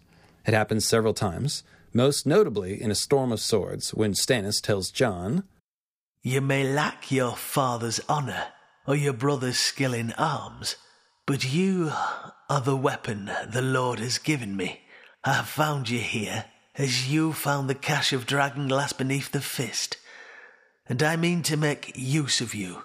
Even Azor Ahai did not win his war alone. So not only is Jon compared to a dragonglass knife, he's made analogous to a weapon that should be used in the fight against the others by a would-be Azor Ahai figure, Stannis. In this scene, Stannis plays the part of the Dark Sun, with Jon as the Dark Sun's black meteor sword. But as I said, sword and swordsman are really both part of the same Dark Solar King figure, so what we have here is two dark solar kings forming like Voltron to create the entire picture. This is going to be especially important when we get to the RLJ episode, because it's all about the dragon locked in ice motif. The Night's King is like that black fire moon meteor dragon flying away from the explosion that darkened the sun. Specifically, it's the one which strikes the ice moon and embeds itself in the ice. Or you might say that it impregnates the ice moon, since the ice moon is analogous to Night's Queen. As I mentioned in Dawn of the Others, this black meteor dragon, impacting the ice moon, is what creates ice moon meteors, which are analogous to the others. Just as Night's king giving his seed to Night's queen created the real others. That's why Night's King people like Stannis and Jon are often described in language that suggests them as stone, steel, dragon glass, and as knives or swords, all of which end up frozen or lodged in ice somehow because it's a symbol of Night's king giving his seed to Night's queen. That, I believe, is the explanation for Martin describing Stannis with all the blue shadow and blue black language when we first see him. It reflects the reborn Dark Solar King being frozen. Jon expresses this in many ways, such as by being armored in black ice in his Azor Ahai dream, by going to live at the wall at the very beginning of the story, or by his appearance in Bran's coma dream flyby of the known world, which ends with Jon, the wall, and then the heart of winter. He saw the wall shining like blue crystal, and his bastard brother Jon sleeping alone in a cold bed, his skin growing pale and hard as the memory of all warmth fled from him. Even Robert and Ned's famous A Game of Thrones clue about Jon's royal heritage Kings are a rare sight in the north. More likely they were hiding under the snow. Places Jon as a dragon king hidden under the snow. This is the dragon locked in ice motif, and it runs through all of Jon's storyline. I said at the beginning that the Night's King figures have some sort of ice and fire unity thing going on, and now you can start to see what that means. Night's King is a fiery guy who gave his soul to an icy sorceress and became a bit frozen in the process. Dancing Dragons Teach Astronomy. This section is sponsored by Queen Cameron, Lady of the Twilight, Keeper of the Astral Cats, Earthly Avatar of Heavenly House Aries, and by Ash Rose, Queen of Sevens, Mistress of Mythology, and Earthly Avatar of Heavenly House Taurus. Our search for more Night's King figures and more love triangles of ice and fire leads us to a peculiar place, hundreds of feet above the ground, and in great peril. Yes, that's right, it's time for another dragon on dragon battle from the Targaryen Civil War, known as the Dance of the Dragons. These things are always full of mythical astronomy, and I try to slip them in when it fits the topic of discussion. This dragon fight will support the general two moons hypothesis by giving us a pretty great two moons diagram and it will end with the crowning of the Night's King. So, after much thought, I've decided that this is the place for it. I almost crammed it in the last episode, Visenya Draconis, because it will involve the hoary old Vhagar, but that episode had a lot going on already, and it fits better here. So, Vhagar in this dragon dance will be ridden by Aemond One Eye, he of the blue star sapphire eye. That pairing creates a smashingly good ice dragon symbol, if you recall, by virtue of Aemond's blue star eye and the fact that the hoary descriptor implies Vhagar as a snow white or frosty white dragon. Think of Hoarfrost, for example. The other two dragons in this fight are surprisingly easy to identify, so it's primed for mythical astronomy. As you probably guessed by now, this isn't going to be so much of a love triangle as it will be a triangle of dragon carnage, but it works basically the same way. The fight takes place at Rook's Rest in the Stormlands, where the Lord of House Staunton, who is loyal to Rhaenyra and the Blacks, is besieged by the armies of Sir Criston Cole, who is loyal to the Greens, which is the side of King Aegon II and his brother Aemond One Eye. Lord Staunton's requests for support arrive in the form of a dragon and dragonlord. One of the best ones, in my opinion. Nine days after Lord Staunton dispatched his plea for help, the sound of leather and wings was heard across the sea and the dragon of Meleys appeared above Rook's Rest. The Red Queen, she was called, for the scarlet scales that covered her.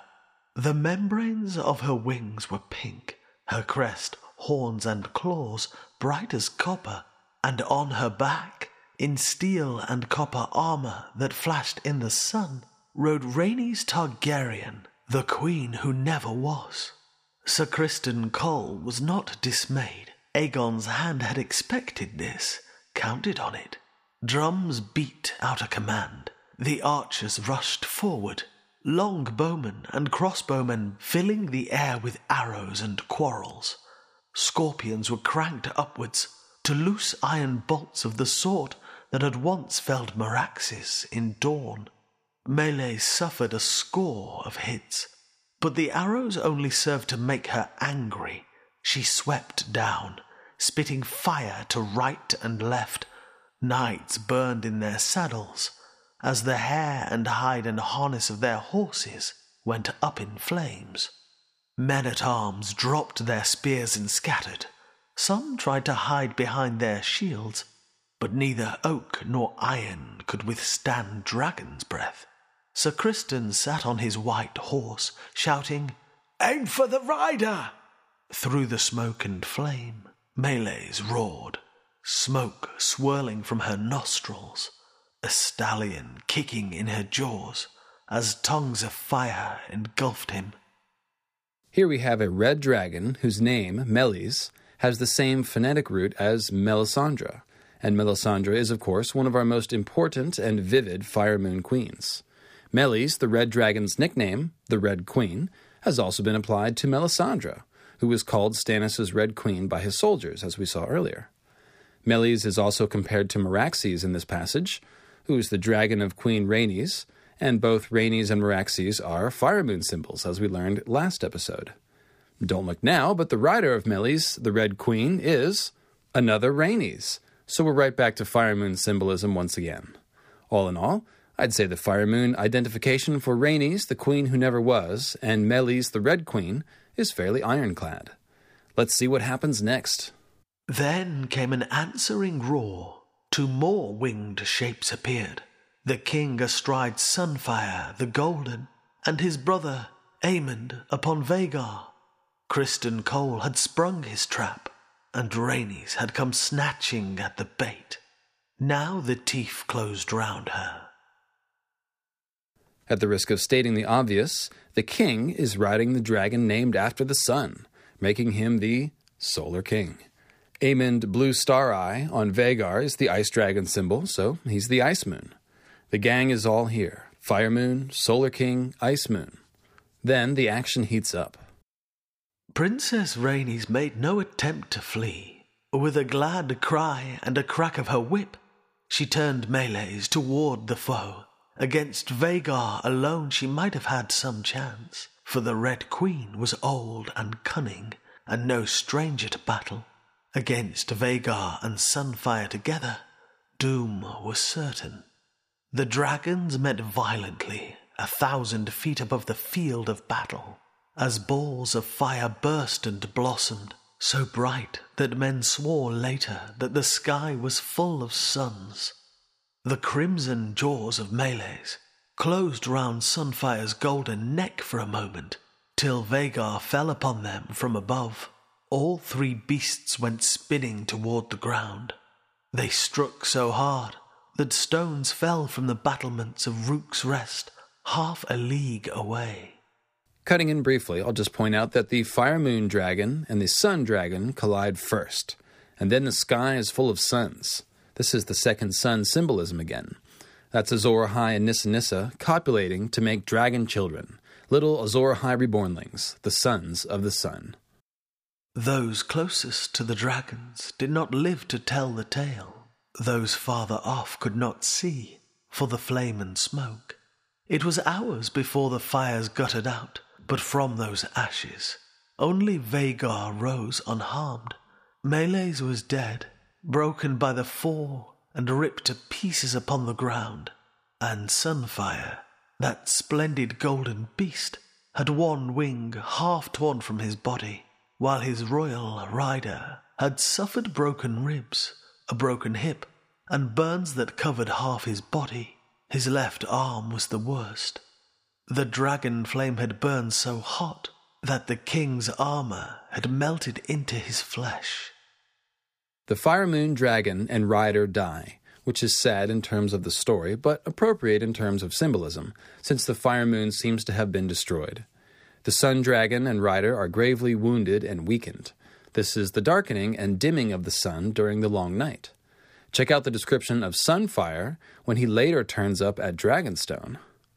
Sunfire's scales still shone like beaten gold in the sunlight, but as he sprawled across the fused black Valyrian stone of the yard, it was plain to see that he was a broken thing. He who had been the most magnificent dragon ever to fly the skies of Westeros. The wing all but torn from his body by meleys, jutted from his body at an awkward angle, whilst fresh scars along his back still smoked and bled when he moved. Sunfire was coiled in a ball when the queen of her party first beheld him. As he stirred and raised his head, huge wounds were visible along his neck, where another dragon had torn chunks from his flesh. On his belly were places where scabs had replaced scales, and where his right eye should have been was only an empty hole, crusted with black blood. Don't look now, but it's more one eye symbolism for a solar dragon figure, this time an actual dragon. It's kind of like the dragon equivalent to our one eyed friends Beric and Bloodraven, essentially. Sunfire is broken, but still deadly. This does seem to be one aspect of the transformed Azor Ahai character. That might also describe Jon Snow when he comes back from resurrection. Jon is also a one eyed figure, in a sense, because he has that eagle claw wound across one eye. Even though he didn't actually lose the eye, it still works for symbolism.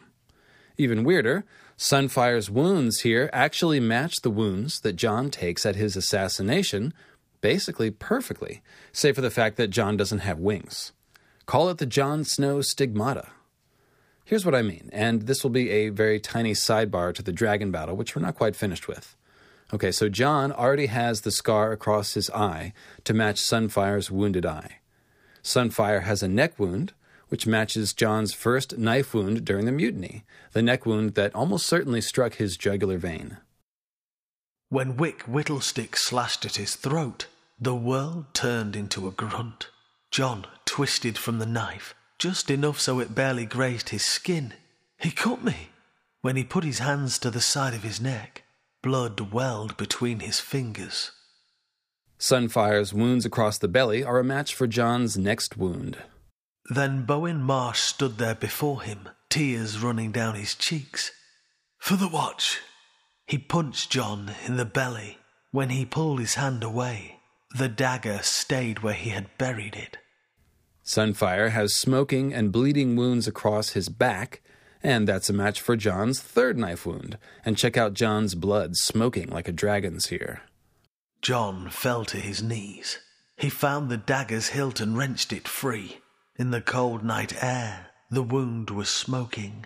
Ghost, he whispered. Pain washed over him. Stick them with the pointy end. When the third dagger took him between the shoulder blades, he gave a grunt and fell face first into the snow.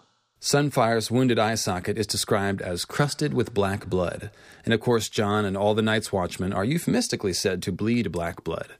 Now, you guys know that hot, smoking black blood is the hallmark of one who has undergone fire transformation, as the Solar King does when he turns into the Dark Solar King or is reborn as the Dark Solar King. In other words, both Jon and Sunfire, with their identical wounds, are described as having hot, smoking black blood, as Dark Solar King dragons should. It's worth noting the timing implied here with both Jon and Sunfire as it concerns the fall of the Long Night. Sunfire received his Jon Snow stigmata wounds when he killed the fire dragon, Meleys, an act which symbolizes the beginning of the Long Night. Jon was assassinated just as winter falls, and just as the others are poised to begin their invasion. And I know they've been poised to begin their invasion for years now, but the next book is called The Winds of Winter, so I assume that it will actually be happening in short order. Now consider also that Jon is killed as a direct result of his letting those other like wildlings through the wall, which also symbolized the invasion of the others. It's the same message. The Solar King transforms when the long night falls. But as I said at the end of the last section, the Night's King version of the Dark Solar King seems destined to become locked in the ice and frozen. And I think we all remember the last line of Jon's assassination scene concerning the last knife wound that Jon took. He never felt the fourth knife, only the cold. Jon's dead body also seems foreshadowed to be placed in the ice cells. This is a depiction of the sun being frozen and hidden during the long night. There's a line in one of Jon's wolf dreams in A Dance with Dragons, which refers to the sun hiding in a cave of night when it isn't in the sky, and I think that's a good way to think about the reborn sun becoming lodged in the ice. Recall that Jon thinks of the tunnel that goes through the ice of the wall at Castle Black as being as dark and cold as the belly of an ice dragon, and the ice cells are very similar, since they're inside the ice of the wall. To put it simply, the wall is a symbol of the ice moon, so being inside the wall or inside the belly of an ice dragon is basically like being trapped inside the ice moon. And that's where Jon's corpse is symbolically headed, into one of those ice cells in the wall. Why? Because he represents the black meteor that lands in the ice moon. Hopefully, this is beginning to make sense to you. He's the crow in the snow, in other words. Returning to the dragon battle at Rook's Rest, we find that Sunfire and his rider, King Aegon II, each mimic Jon being frozen and hidden in their own way. Sunfire is literally hidden. Everyone believed he was dead, actually, although it later turned out he had been hiding out on the far side of Dragonstone. And say, since Dragonstone is like a symbol of the fire moon and Sunfire is a symbol of the sun, Sunfire being on the far side of Dragonstone is basically like being eclipsed by Dragonstone. Anyways, as for King Aegon, he loses himself in pain and milk of the poppy. King Aegon II did not die, though his burns brought him such pain that some say he prayed for death. Carried back to King's Landing in a closed litter to hide the extent of his injuries, his grace did not rise from his bed for the rest of the year. Septons prayed for him, maesters attended him with potions of milk of the poppy. But Aegon slept nine hours out of every ten, waking only long enough to take some meagre nourishment before he slept again. None was allowed to disturb his rest, save his mother, the Queen Dowager, and his hand, Sir Criston Cole. His wife never so much as made the attempt, so lost was Helaena in her own grief and madness.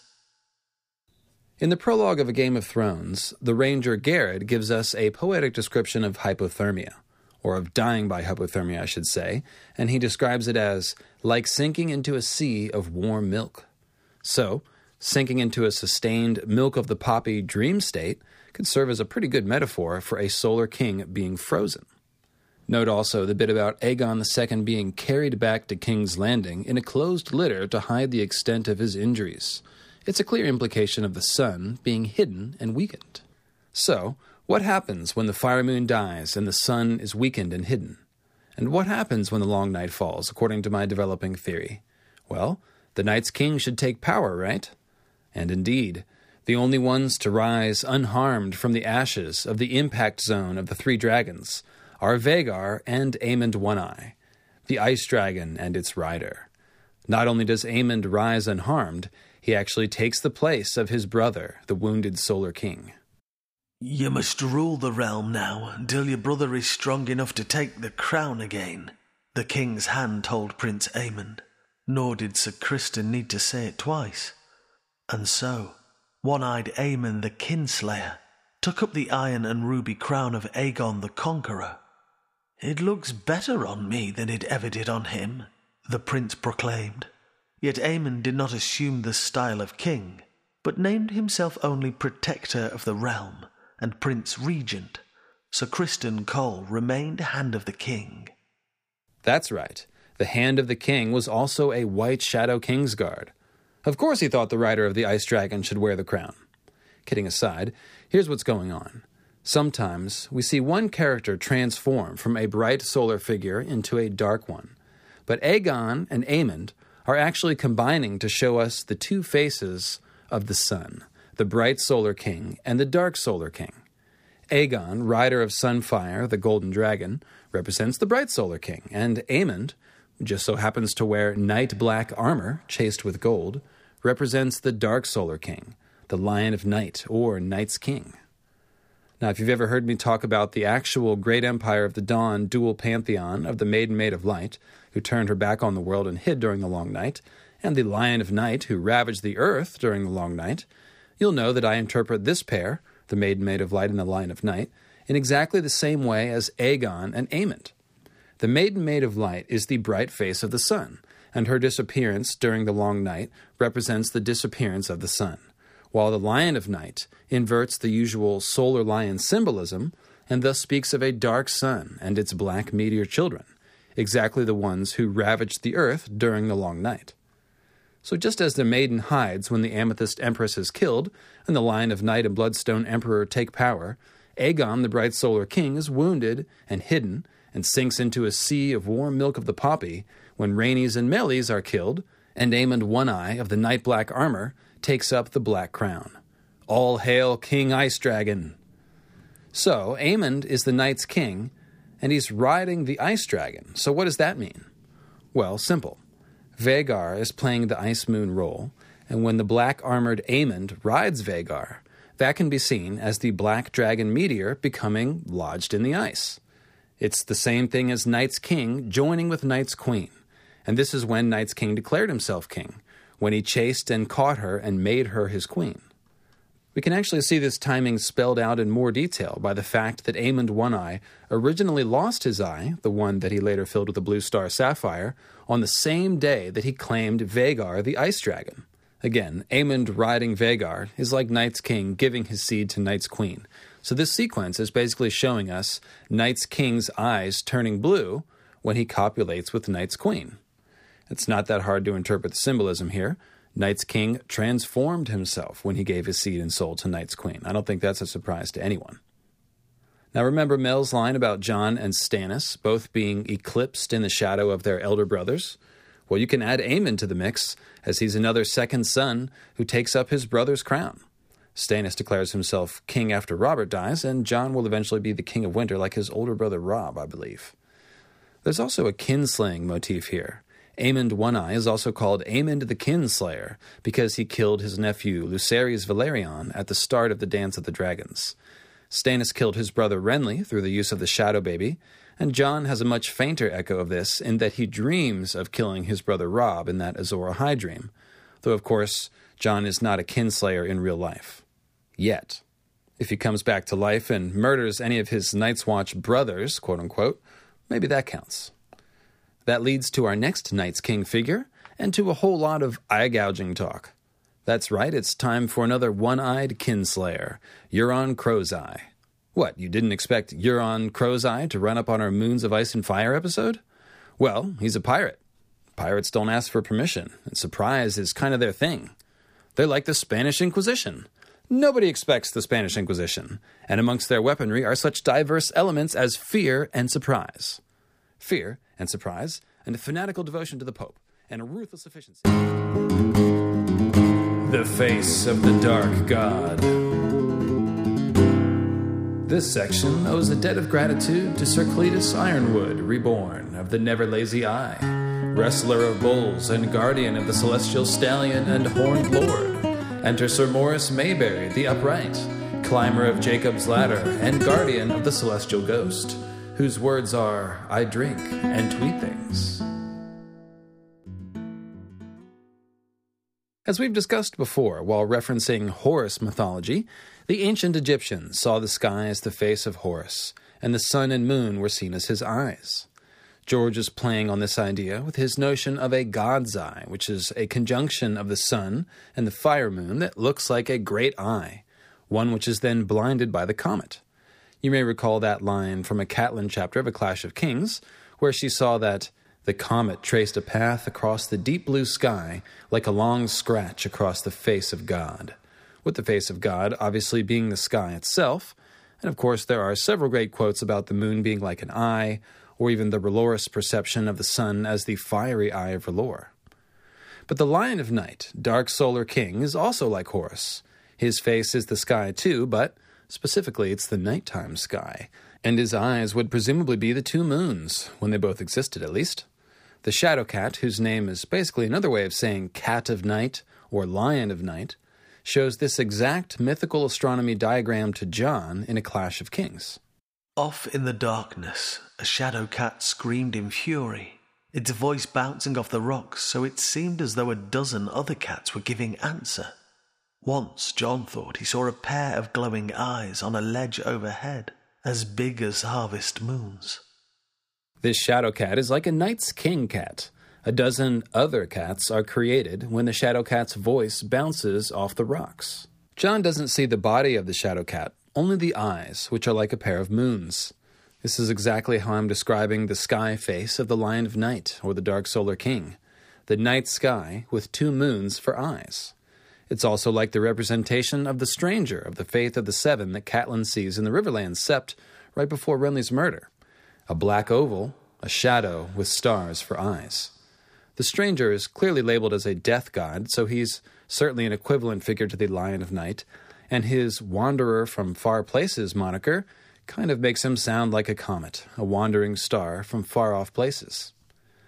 I'll also mention the only other character with eyes like a pair of moons, Roose Bolton, who has eyes as pale and strange as two white moons, which are also called two chips of dirty ice, or pale cold eyes, or simply eyes that were ice. That's Ice Moon talk for sure. Roose and his son Ramsay are both Night's King slash evil Azor Ahai figures, and although we don't have time for the Boltons in this episode, Roose's moon eyes do help me make an important point. Night's King and other Dark Solar King figures, like the Shadow Cat or the Stranger, are the right ones to have eyes like two moons, because their face is the night sky. It's the face of the dark god, in other words.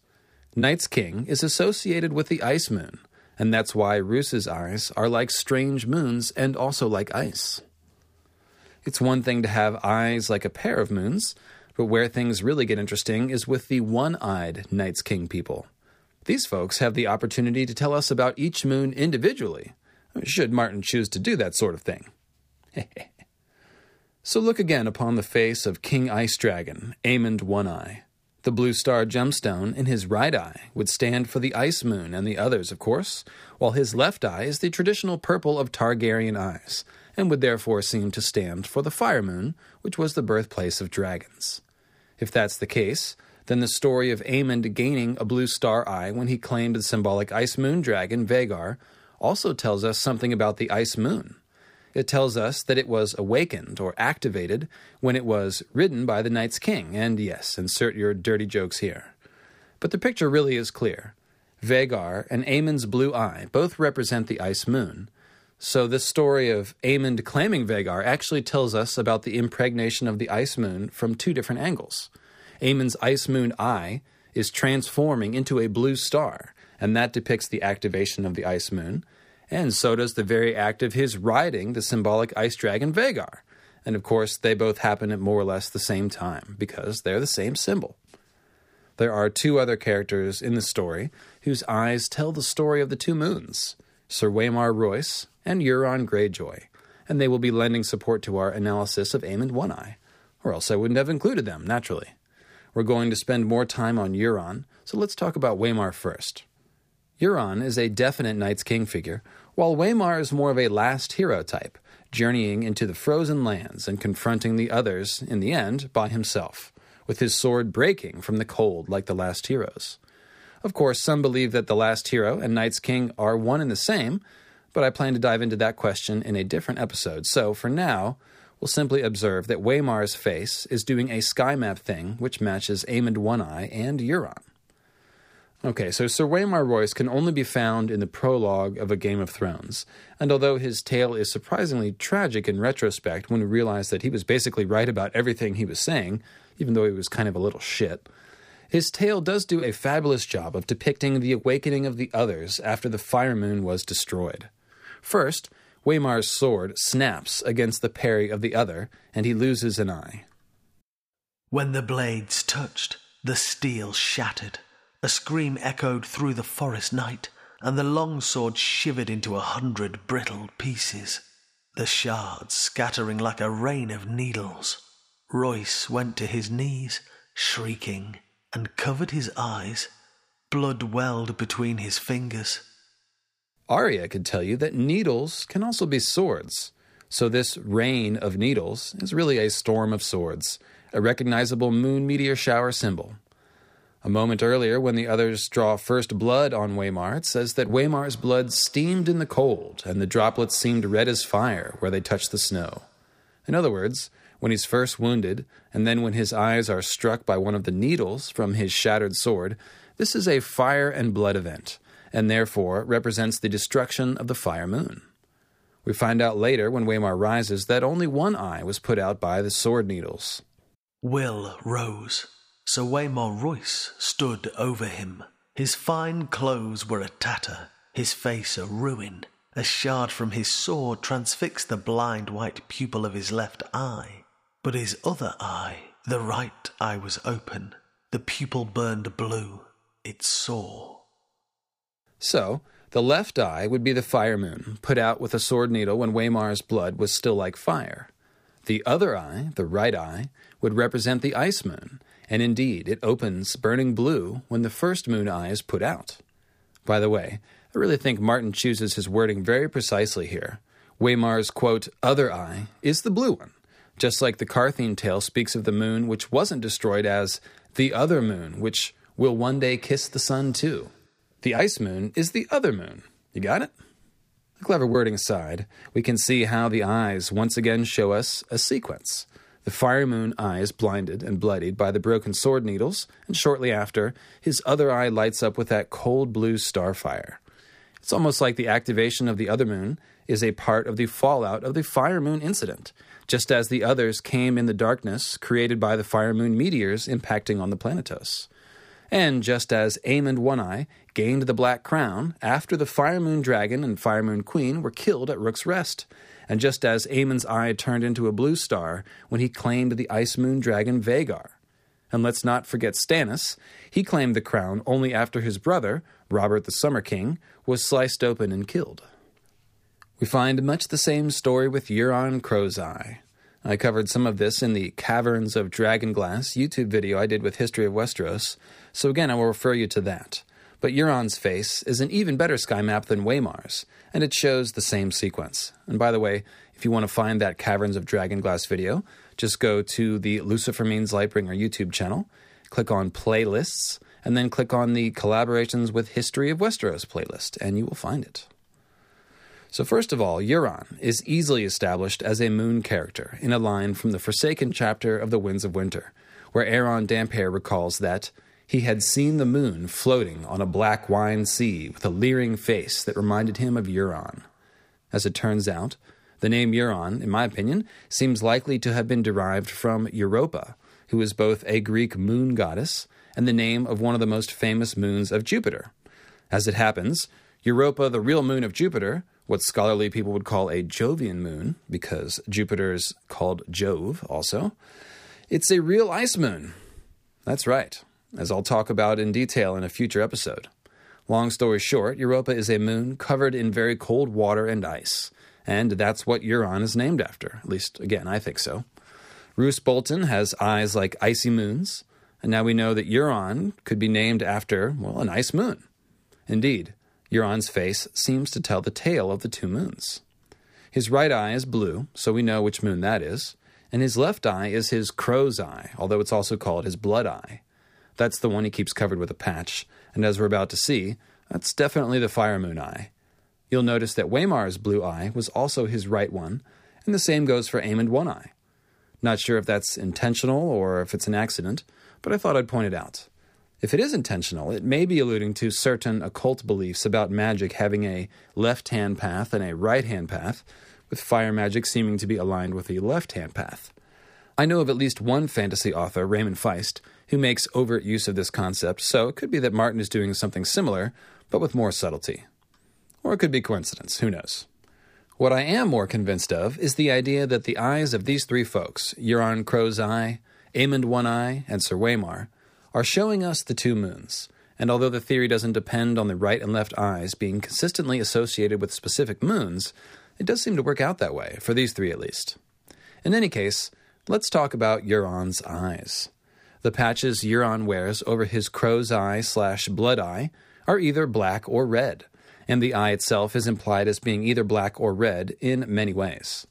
It's implied as a black eye because the eyes of real crows are black, because Theon thinks of Euron's crow's eye as a black eye shining with malice, and because Moqorro sees Euron's shadow in a dream as a tall and twisted thing with one black eye and ten long arms, sailing on a sea of blood. Meanwhile, in that Forsaken chapter, it says that Euron showed the world his blood eye now, dark and terrible. That last line could be implying dark red blood or black blood, and either works well. As you can see, the symbolism of his left eye is red and black, crows and blood. This is the familiar waves of night and blood symbolism, of course, which represents the waves of darkness, bleeding stars, and metaphorical moon blood that comes from the fire moon when it wanders into God's eye eclipse position and cracks open. We see this waves of night and blood symbolism most strongly in Oathkeeper and Widow's Wail, and also in Melisandre's visions of a black and bloody tide sweeping over towers by the sea. And fittingly, this theme is echoed elsewhere in Euron's symbolism. Not even echoed, really, so much as dripping from all of his pores. Euron sometimes appears accompanied by the waves of blood motif, such as that line from Moqorro about Euron's black eyed, squid like shadow sailing on a sea of blood. So not only waves of blood, but ocean waves of blood. Or such as in the Forsaken chapter when Aeron has a nightmare vision of Euron and sees the long ships of the Ironborn adrift and burning on a boiling blood red sea. Again, oceans of blood. This vision occurs moments after Euron appears wearing a blood red cape and a red leather eye patch. And let's not forget Euron's ship, the Silence, of which Aeron thinks the decks of Euron's ship were painted red to better hide the blood that soaked them. I think you'd agree. Euron has waves upon waves of waves of blood symbolism. How about the waves of night? Well, for starters, Euron drinks liquid darkness, the shade of the evening wine of the warlocks, which is bluish black in color.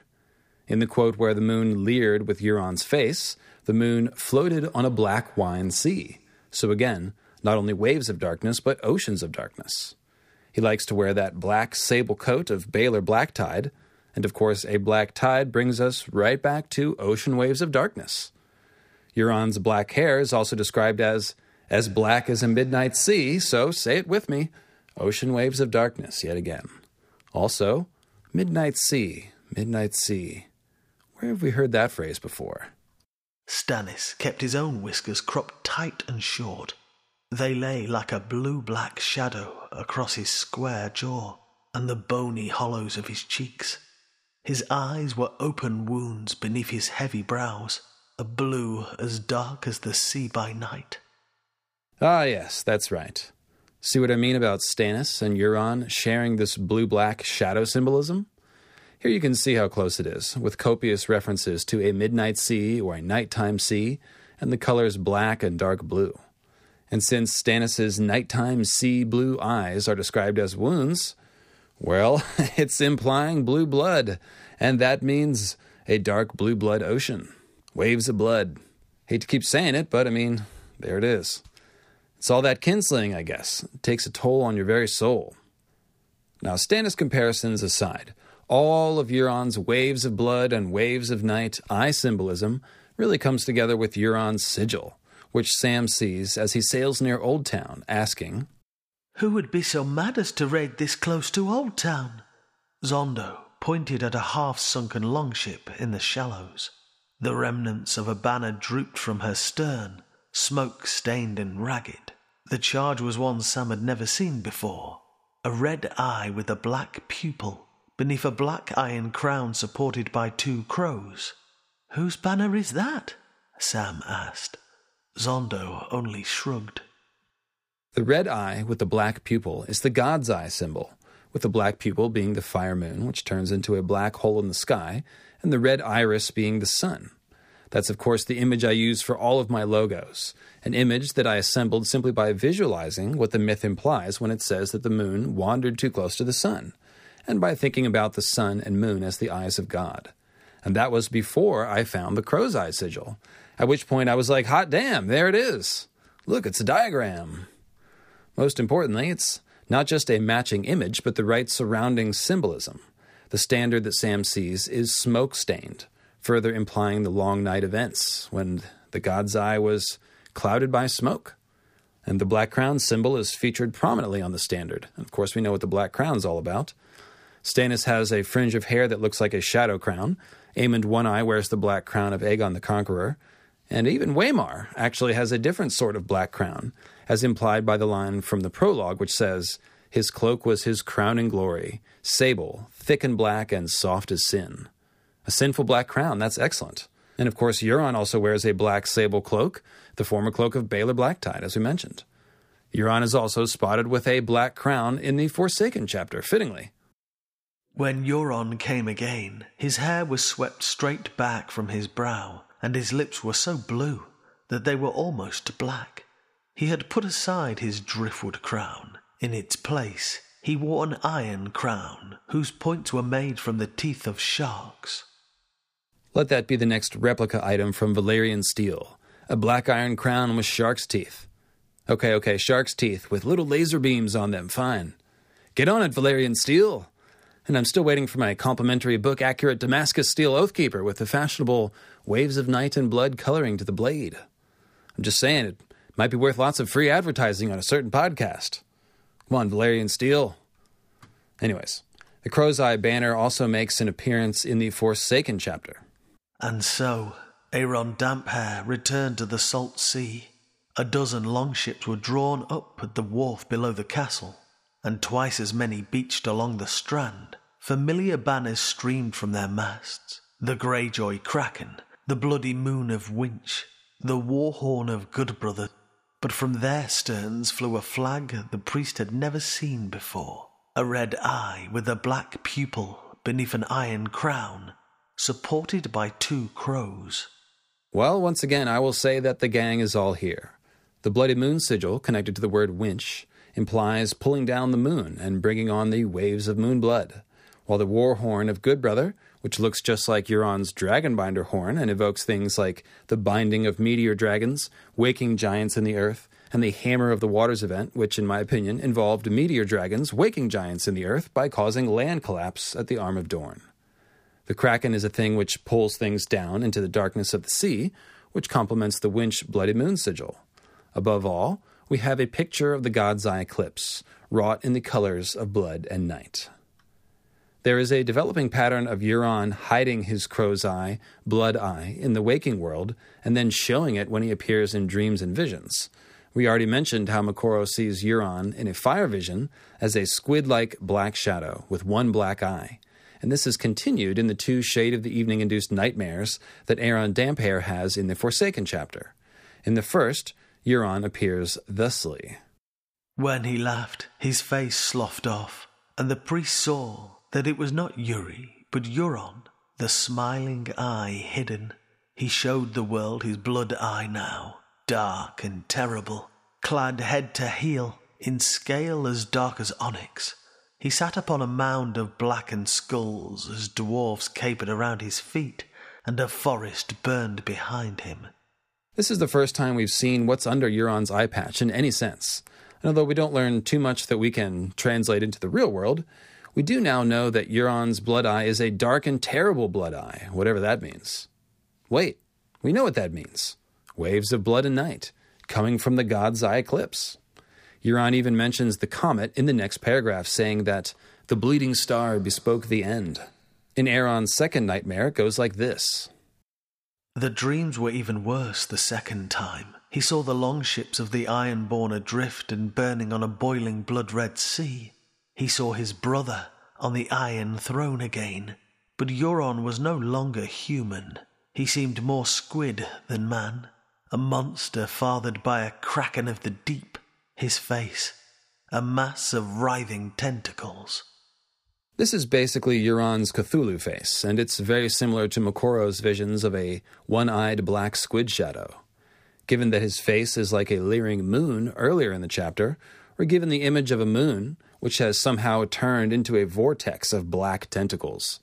This is a slightly more aggressive depiction of the waves of night, the black clouds of smoke and debris which would have spread outward from the God's Eye eclipse in the sky when the moon explodes. Imagine the smoke spreading outward from the explosion like black tentacles. And I think that's how the moon turns into a black eye and a black squid. In summary, Euron's crow's eye sigil looks like an eclipse, and it's a mirror image of the God's Eye Lake and the Isle of Faces. The God's Eye symbolizes the eclipse which occurred when the fire moon exploded, and thus it corresponds with Euron's left eye, which is either his crow's eye or his blood eye, and which is either covered by a black or red patch. This is really vivid mythical astronomy, folks, so I hope you're digging this. Martin is basically giving us a detailed diagram here between Euron's sigil and his crow's eye. And then we have his other eye, which is called his smiling eye. I would tend to think that the smiling thing refers to a smiling Cheshire cat crescent moon, but it's hard to say for sure. It's described by Victarion in A Feast for Crows as blue as a summer sky, which is kind of a confounding description because summer is almost always symbolized by gold and green. There's another line about Euron having seduced them with his glib tongue and smiling eye, and of course, Victarion often repeats that all Euron's gifts are poisoned. So perhaps the idea of a smiling blue eye being compared to summer is that of a false promise or a poisoned gift. One thinks of summer snows, or simply of the idea that winter is coming, but it's not here yet. It's funny that Lyanna's blue winter roses in the sky in Ned's Tower of Joy dream are as blue as the eyes of death, while Euron's deadly seductive blue eye is like a summer sky. Labeling the blue eye as the blue of a summer sky might be a continuation of the blue star slash cold sun slash burning cold imagery. In other scenes, Euron's smiling eye is glittering, which is a word that makes us think of gems and starlight, in the Forsaken chapter, there's a line which says, His brother's smiling eye glittered in the lantern light, blue and bold and full of malice. Full of malice? Well, that's more like it. I told you that smiling eye thing was bullshit. Anyway, the point is the glittering, and it also happens when Victarion sees Euron before the king's moot in a feast for crows. As it happens, I have oft sat upon the sea stone chair of late. It raises no objections. His smiling eye was glittering, who knows more of gods than I? Horse gods and fire gods, gods made of gold with gemstone eyes, gods carved of cedar wood, gods chiseled into mountains, gods of empty air. I know them all. This last passage encourages us to see Euron's glittering blue eye as a gem, like a sapphire, or better yet, a blue star sapphire, like our friend King Ice Dragon, Aemond One Eye. Euron seems set up to parallel the Bloodstone Emperor, which we're about to discuss, so the reference to golden gods with gemstone eyes here is notable, because they sound a lot like idols that might have come from the Great Empire of the Dawn. Euron's blood and black crow's eye makes us think of the Bloodstone Emperor anyway, since the Bloodstone Emperor was remembered as having caused the Long Night, and thus triggering the waves of blood and night, the storm of bleeding stars which bespoke the end. We know that the others came during the long night, and I'm proposing that the Bloodstone Emperor, Azor Ahai, quote unquote, became the night's king in some sense. And I think that's why we keep seeing the blue star eye symbol paired with a destroyed fire moon eye symbol. Waymar has a blue star eye, Aemond One Eye has a blue star sapphire eye, and now Euron has a blue smiling eye that glitters like a gem or star, and in the same paragraph that he speaks about golden gods with gemstone eyes. The Bloodstone Emperor Reborn. This section is brought to you by the Patreon support of two members of the Sacred Order of the Black Hand Sir Dale the Winged Fist, the last scion of House Mud and captain of the dread ship Black Squirrel, and Sir Stoyles of Long Branch, seeker of Pale Blood.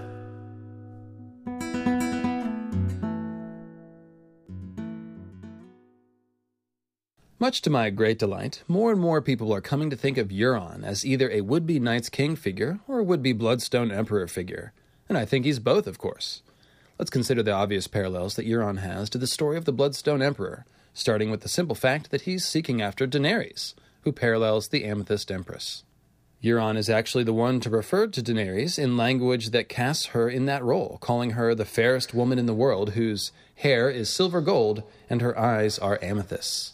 Like the Bloodstone Emperor stealing the throne of his sister, and probably sister wife, the Amethyst Empress, it's safe to assume that Euron is mostly interested in stealing Dany's power and Dany's dragons. It's certainly clear that Euron thinks he's the type of dude who can ride a dragon.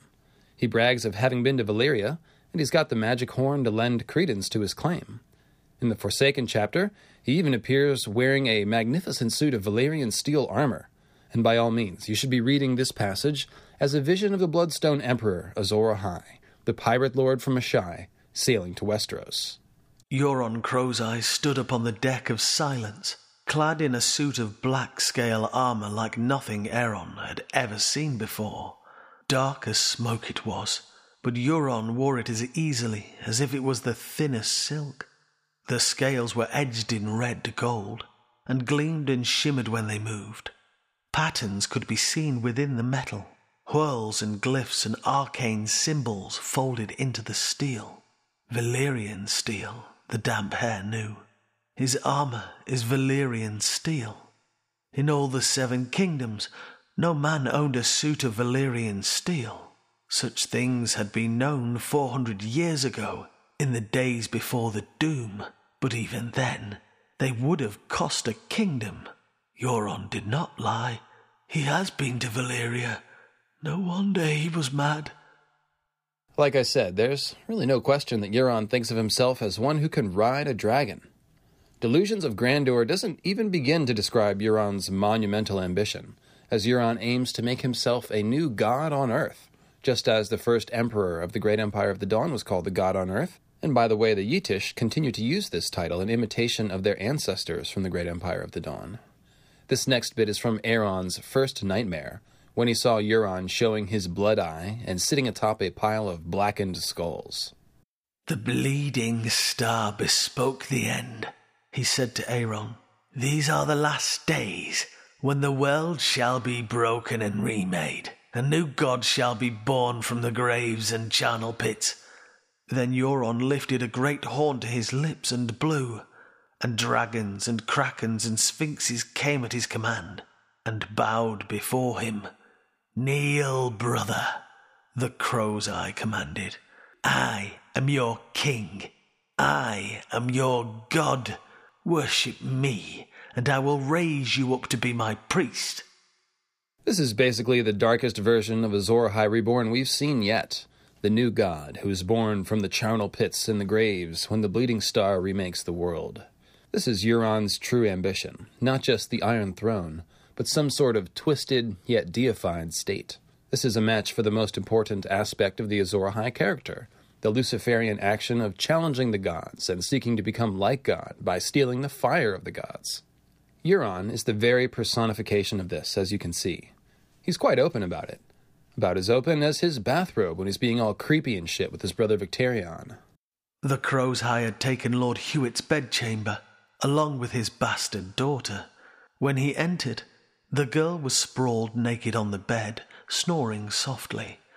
Euron stood by the window, drinking from a silver cup. He wore the sable cloak he took from the Black Tide, his red leather eye patch, and nothing else. When I was a boy, I dreamt that I could fly, he announced.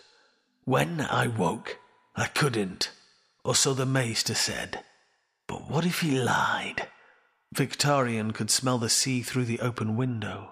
though the room stank of wine and blood and sex. The cold, salt air helped to clear his head. What do you mean? Euron turned to face him, his bruised blue lips curled in a half smile. Perhaps we can fly, all of us. How will we ever know unless we leap from some tall tower? The wind came gusting through the window and stirred his sable cloak. There was something obscene and disturbing about his nakedness. No man ever truly knows what he can do unless he dares to leap. There is the window. Leap. Victarion had no patience for this. His wounded hand was troubling him. What do you want? The world. Firelight glimmered in Euron's eye his smiling eye. Will you take a cup of Lord Hewett's wine? There's no wine half so sweet as wine taken from a beaten foe.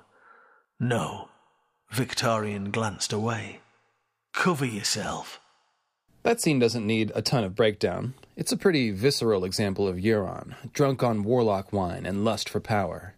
Victarion's not at all amused routine provides a humorous counterpoint to Euron's lewdness, which is what keeps the scene grounded in Martin's signature realistic fantasy style.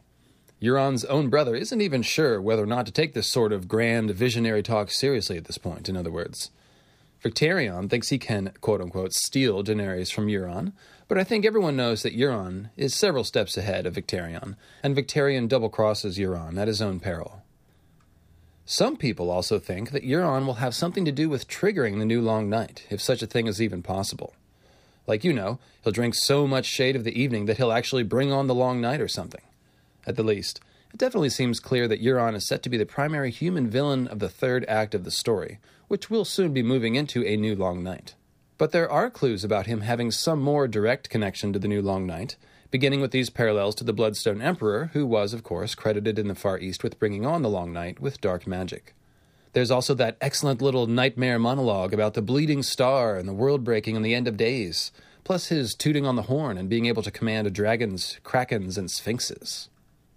I, for one, tend to think that the Dragonbinder horn is the most important horn in the story, despite the allure of Sam's old broken horn being the true horn, a la Indiana Jones and the Holy Grail. I'm curious to see if the Dragonbinder horn really does bind dragons, or whether it might be for some other purpose, or maybe both. But one thing is for sure if Euron, as a one blue eyed Night's King figure, is to steal a dragon, there's really only one dragon it can be Viserion, the whitish colored dragon. Euron would essentially be emulating the Ice Dragon King Aemond One Eye riding Vhagar, which would be pretty sweet, you have to admit. At that point, Night's King figures riding dragons would be a pattern that one could easily point to. And don't forget that Stannis has been trying to figure out a way to hatch a stone dragon for a couple years now. The other leading contender to ride a dragon would, of course, be Jon, another Azor Ahai Night's King figure. So, it really seems like Night's King, the original one, is being implied as a dragon person from many directions. I have to say, I really would not be surprised if Euron actually gets Viserion. Call it an official prediction, if you will, and expect other parallels to be drawn to Aemond One Eye if indeed that happens. But even without a dragon, Euron does seem set to attack Old Town in the Winds of Winter, that's an important potential echo of the Dragon Lords from Asshai, led by the Bloodstone Emperor Azor Ahai, attacking Old Town and Battle Isle during the Long Night, or maybe just before. This battle would, of course, be the long lost battle which gave Battle Isle its name before vanishing from the historical record, which is a mystery alluded to by the Maesters in the world of Ice and Fire. It's especially important because, well, this is where the rubber meets the road, where East meets West, where the flaming sword dragon hero from the Far East intersects with the Westerosi events of the Long Night. It's basically the hinging point of the Azor Ahai fable, if you will. So this fused stone fortress on Battle Isle, it's the oldest structure at Old Town's location, and perhaps the oldest surviving structure in all of Westeros. And as we all know, fused stone can only be created by dragon lords using sorcery and controlled dragon fire, so I think we can safely conclude that the fused stone fortress at Battle Isle was built by dragon lords who came to Westeros before the Long Night. This would be the logical place to begin an invasion from, if you are Azor Ahai, the evil dragon lord, and we also have a couple historical parallels that suggest it, and that's besides Euron's attack of Old Town. Such as these three, and this is from the world of Ice and Fire. As Old Town grew wealthy and powerful, neighboring lords and petty kings turned covetous eyes upon its riches, and pirates and reavers from beyond the seas heard tales of its splendors as well. Thrice in the space of a single century, the city was taken and sacked. Once by the Dornish king Samwell Dayne, the Starfire. Once by Qhored the Cruel and his Iron Men. And once by Gyles Gardner, the Woe, who reportedly sold three quarters of the city's inhabitants into slavery, but was unable to breach the defenses of the High Tower on Battle Isle. Notice how the idea of pirates attacking Old Town is kind of a thing, as I like to say. I've half jokingly called Azor Ahai and his crew pirates from Asshai for the simple fact that they came from Asshai and seem to have attacked Westeros. Euron isn't from Asshai, of course, but it's easy to see how his having sailed to Asshai and then to Westeros to conquer, beginning with an attack on Old Town in the Reach, serves as a great plot echo of the Pirates from Asshai invasion of Azor Ahai. As for the three named in this paragraph, well, it's easy to see how Samwell's Starfire Dayne could be an Azor Ahai figure, since the Daynes seem to descend from those ancient dragon lords from Asshai, and the Starfire Dayne sounds especially like a meteor landing.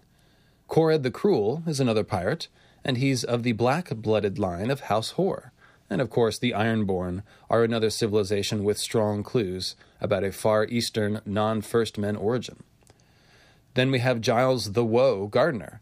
That might not be obvious at first as an Azor Ahai parallel, unless you're familiar with the Sacred Order of Green Zombie series, in which case you'll know that House Gardner, descendant of Garth's firstborn son, implies the Stagman symbolism, and a gardener named the Woe, who sacked Old Town and sold three quarters of its population into slavery, would be some kind of evil stagman, which is definitely part of Azor Ahai's backstory. There's also an odd little bit of Old Town lore involving the Isle of Ravens, which is the oldest part of the Citadel. You might remember Sam going there to meet Archmaester Walgrave and his white ravens in a feast for crows. Alleras the Sphinx tells Sam that in the Age of Heroes, it was supposedly the stronghold of a pirate lord who sat here robbing ships as they came down the river. That's not quite the same thing as a pirate attacking Old Town, but it's possible that Azor Ahai ruled here for a time, and that this legend is a garbled account of that. The other pirate lords, quote unquote, that we have in the series tend to set themselves up in the Stepstones with its Bloodstone Island, which is, of course, the place that Daemon Targaryen took as his seat when he declared himself the King of the Narrow Sea, which is really just a fancy way of saying Pirate Lord. Finally, Obara Sand, one of Oberyn Martell's Sand Snake daughters, suggests burning Old Town, something Lady Nim characterizes as Obara wanting to make Old Town our father's funeral pyre. And yes, you should be thinking of Drogo's funeral pyre, because Drogo and Oberyn are both wicked Azor Ahai Dark Solar King figures. Making Old Town Oberyn's pyre makes Oberyn sound like a falling sun spear landing on Old Town and setting it on fire, much like Samwell Starfire Dayne and like the Bloodstone Emperor, the guy named after a bleeding star. The one that bespoke the end, to be sure. So, a little bit of a detour there, but the point is that if and when Euron attacks and or burns Old Town, he will probably be echoing the actions of the Bloodstone Emperor Azor Ahai during the Long Night. Warlock Walker. This final section is brought to you by four members of the priesthood of Starry Wisdom Black Eyed Lily, the Dark Phoenix, the Orange Man, the Venus of Ostkik, Starry Lady of the Dragonstones, and Lady Danelle Bulwer, the Soaring Bat of Blackjack Mountain. The other thing which suggests Euron may be connected to the fall of a new long night is his implied connection to the others. Implied connection to the others, you ask? Yes. Behold these quotes about Euron, and the first one is from his first on page appearance in A Feast for Crows as he banters with the Victarion before the Kingsmoot. On that we can agree. Euron lifted two fingers to the patch that covered his left eye and took his leave. The others followed at his heels like mongrel dogs. The others followed Euron, eh? Very interesting. The next one is from a bit later in A Feast for Crows, after the Ironborn have won a great sea battle, and this is Victarion musing. Aye, he thought, a great victory for the Crow's Eye and his wizards. The other captains would shout his brother's name anew when the tidings reached Oakenshield. The other captains, huh? Then we have this line from Theon in A Dance with Dragons, speaking of Victarion and then Euron. The king's moot crowned his brother Euron, and the Crow's Eye has other wars to fight. Yes, the Crow's Eye has other wars to fight. Very interesting. Sounds like good material for the winds of winter or a dream of spring. It happens again when Tristifer Botley sneaks away from Euron's fleet in A Dance with Dragons. After saying that Tris lacked the courage, or madness, to defy Euron to his face, it says that When the Crow's Eye took the fleet to sea, Tris had simply lagged behind, changing course only when the other ships were lost to sight. Well, hot damn, or rather, cold damn. Euron's fleet of other ships rears its ugly head again. And what about the crew of Euron's ship, Silence? The men upon the shore had spied their sails. Shouts echoed across the bay as friends and kin called out greetings, but not from Silence. On her decks, a motley crew of mutes and mongrels spoke no word as the iron victory drew nigh. Men black as tar stared out at him, and others squat and hairy as the apes of Sothoryos. Monsters, Victarion thought. There are others on Euron's ship, others who are monsters. What was the name of Gilly's baby who was supposed to be turned into an other? Oh, that's right, monster. There are other examples of this kind of language around the Ironborn, though Euron isn't specifically on hand for all of them. This is from Aeron Greyjoy's The Prophet chapter of A Feast for Crows, as he comes ashore from praying in the ocean, as he's wont to do, and is greeted by one of the soft mainlander Ironborn, who were only ever sprinkled with a few drops of salt water, not actually drowned and resuscitated like a real fanatic. Such tidings as we bear are for your ears alone, Damphair, the Sparr said. These are not matters I would speak of here, before these others. These others are my drowned men, God's servants, just as I am. I have no secrets from them, nor from our God, beside whose holy sea I stand. It's pretty great how they repeat it twice here. These others are the drowned men. Obviously, the baptism like ritual of drowning and resuscitating that makes one a drowned man is a kind of transformation, which might stand in for the process of turning a human or human baby into another.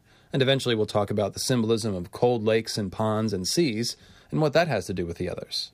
There are actually a whole slew of quotes like this, casting the drowned men as the others, in this chapter especially. I was actually playing coy with you, to be honest. I'm saving those for our discussion of aquatic symbolism, but take my word for it that the drowned men are often used to symbolize the others. Now, like I said, Euron isn't here, but he basically inherits all of the Ironborn, including most of these drowned men, once he consolidates his power. In another sense, all Ironborn are drowned men, in that they are all at least ritually baptized, even if they aren't actually drowned. So look, I don't know what literal connection Euron might have with the others. Feel free to speculate.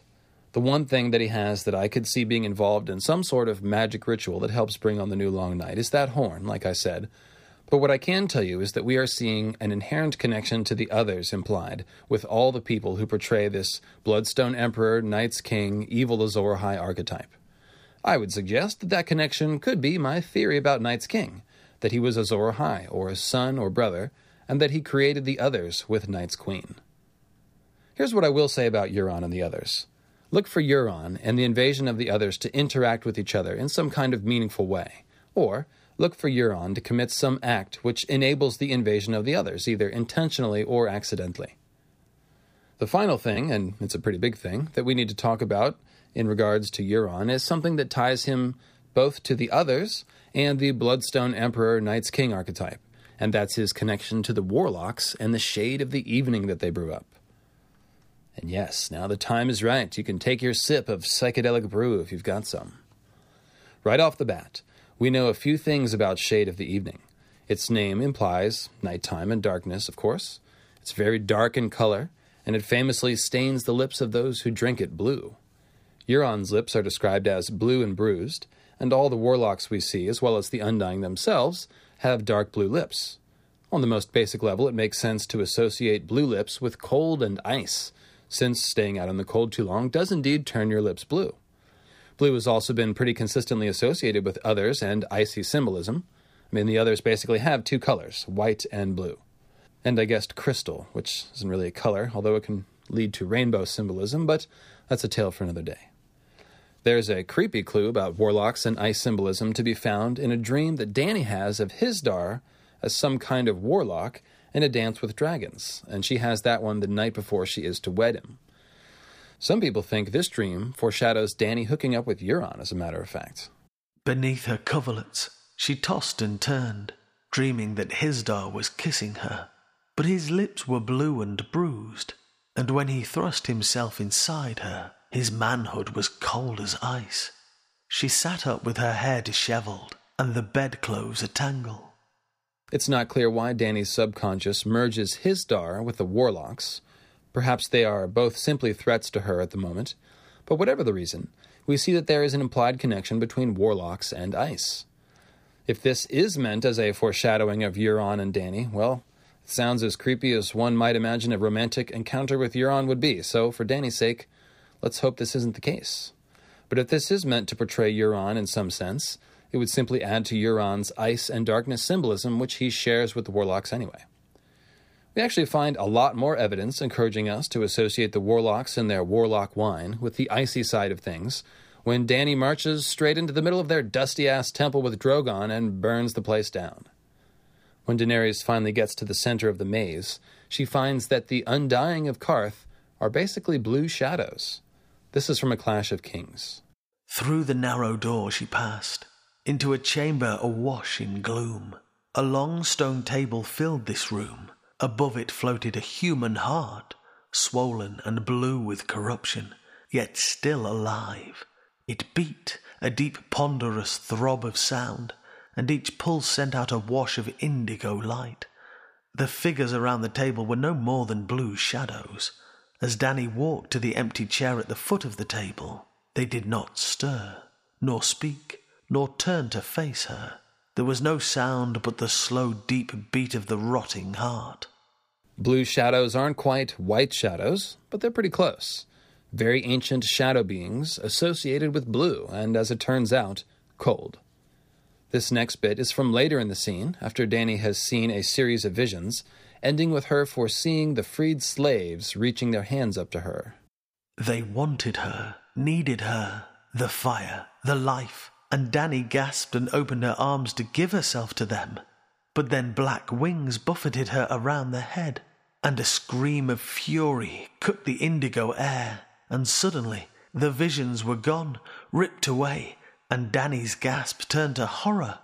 The undying were all around her, blue and cold, whispering as they reached for her, pulling, stroking, tugging at her clothes, touching her with dry, cold hands, twining their fingers through her hair.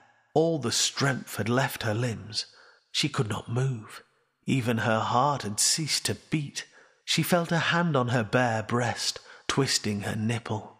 Teeth found the soft skin of her throat. A mouth descended on one eye, licking, sucking, biting. Then indigo turned to orange, and whispers turned to screams. Her heart was pounding, racing. The hands and mouths were gone. Heat washed over her skin and Dany blinked at a sudden glare. Perched above her, the dragon spread his wings and tore at the terrible dark heart, ripping the rotten flesh to ribbons. And when his head snapped forward, fire flew from his open jaws, bright and hot.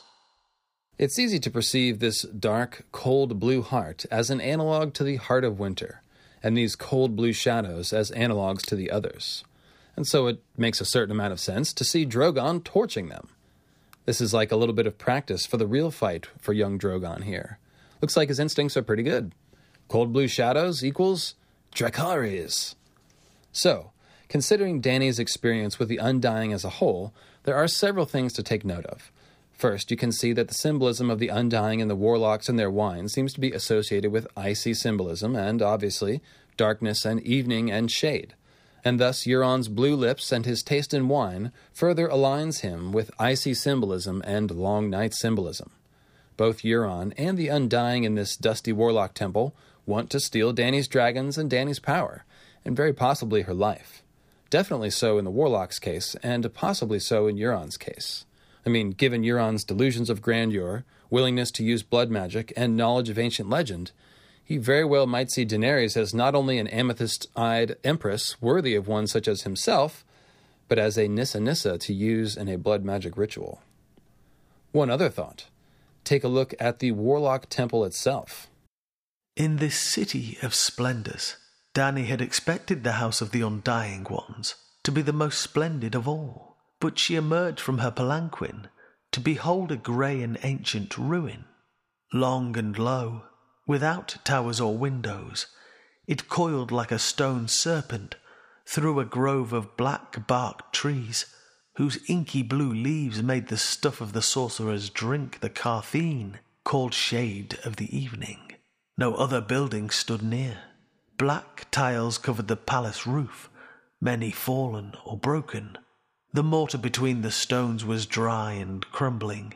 She understood now why Xaro Xhoan Daxos called it the Plaza of Dust.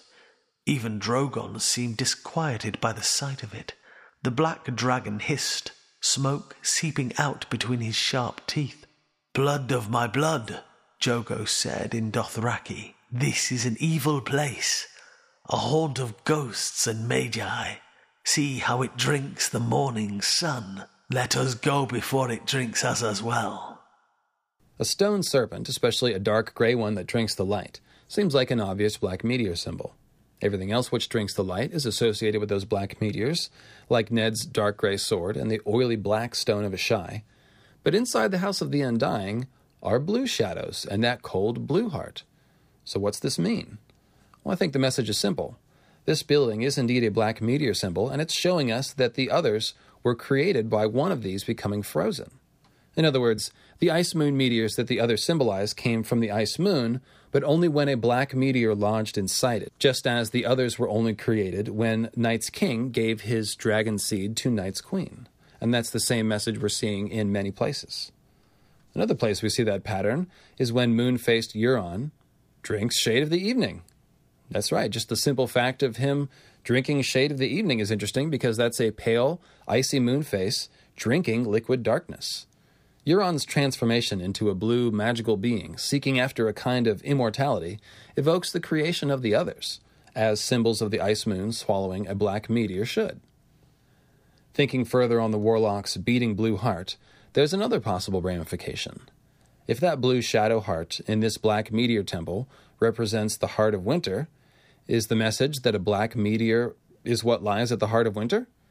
If the heart of winter parallels the ice moon, as I believe it does, then it too might have a black dragon lodged in the ice, just like the ice moon, or at least just like I think it does. I've proposed this idea before, and I think it's a definite possibility.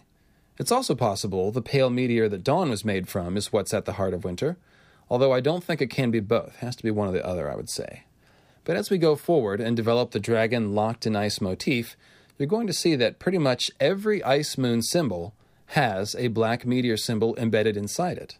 So, if the Temple of the Others, deep in the heart of winter, has some sort of big, oily black meteor obelisk in the center of it, I won't be the least bit surprised. It will be surrounded by cold shadows, just as the blue heart in the House of the Undying is, and hopefully, Dany will promptly march in there and start setting things on fire, just as she did at the House of the Undying. All right, so we're just about finished here. You might be asking, does Euron have two wives? Well, yes, I think so. His Fire Moon bride is represented by the Iron Maiden on the prow of his ship, the Silence, and this quote is from Victarion's Iron Captain chapter of A Feast for Crows. And then he saw her, a single masted galley, lean and low, with a dark red hull. Her sails, now furled, were black as a starless sky. Even at anchor, Silence looked both cruel and fast. On her prow was a black iron maiden, with one arm outstretched. Her waist was slender, her breasts high and proud, her legs long and shapely, a wind blown mane of black iron hair, streamed from her head, and her eyes were mother of pearl, but she had no mouth. Mother of pearl and regular old pearls are both widely recognized moon symbols, suggesting this Iron Maiden as some kind of moon maiden. Her black iron body and the blood red ship she sails on, with black sails like a starless sky no less, would seem to align her with the waves of blood and night that come from the fire moon's death. I also think that the mouthless Iron Maiden implies that the women Euron mutilates by removing their tongues work as parallel symbols of the slain fire moon. And indeed, in the Forsaken chapter, Euron ties one such victim, Falia Flowers, to the prow of the Silence, right next to the Iron Maiden. Even more horrifically, Falia Flowers was Euron's girlfriend, if you will, for a short time, and she's actually pregnant with Euron's child when she's tied to the prow of this ship. It's really dark stuff for sure, and in terms of symbolism, you can see what's going on here. A pregnant moon, moon blood, fire moon death, and the blackening of the stars. As for Euron's Ice Moon bride, well, he doesn't have her yet. I believe that we'll see it in two forms Viserion, the whitish dragon, whom I think Euron might steal with the horn, and the Hands of White Fire Lady from the Forsaken chapter. Aeron Damphair catches a glimpse of Dream Euron on the Iron Throne, and it says, Beside him stood a shadow in woman's form, long and tall and terrible, her hands alive with pale white fire. Nobody really knows for sure who this shadow woman with white fire hands is, but I know that white fire can be associated with the idea of cold fire, and the woman next to a Night's King figure like Euron should be a Night's Queen figure. So whoever she is, expect her to have some sort of white dragon slash ice dragon symbolism. Heck, it could be that this white fire hands lady is a representation of Viserion. Wouldn't that be strange? Some have suggested that it could be Cersei, which makes a certain amount of sense. Cersei actually does have a couple of instances of icy symbolism that I've been perplexed about, such as being carved of ice or having eyes of ice. Now, I favor the idea that it will actually be Malora Hightower, known as the Mad Maid, who is reportedly studying the Hightower family books of spells with her father, Lord Leyton, atop the Hightower. She's not a character we've ever heard anything else about other than that, but the Hightower's white tower crowned with flame sigil and possible dragon heritage gives them a kind of white dragon symbolism which could fit the bill. Malora is already a magic user, according to her reputation, and her name even sounds like Melisandre's name. Euron, however, has different ideas about who his second queen will be, of course.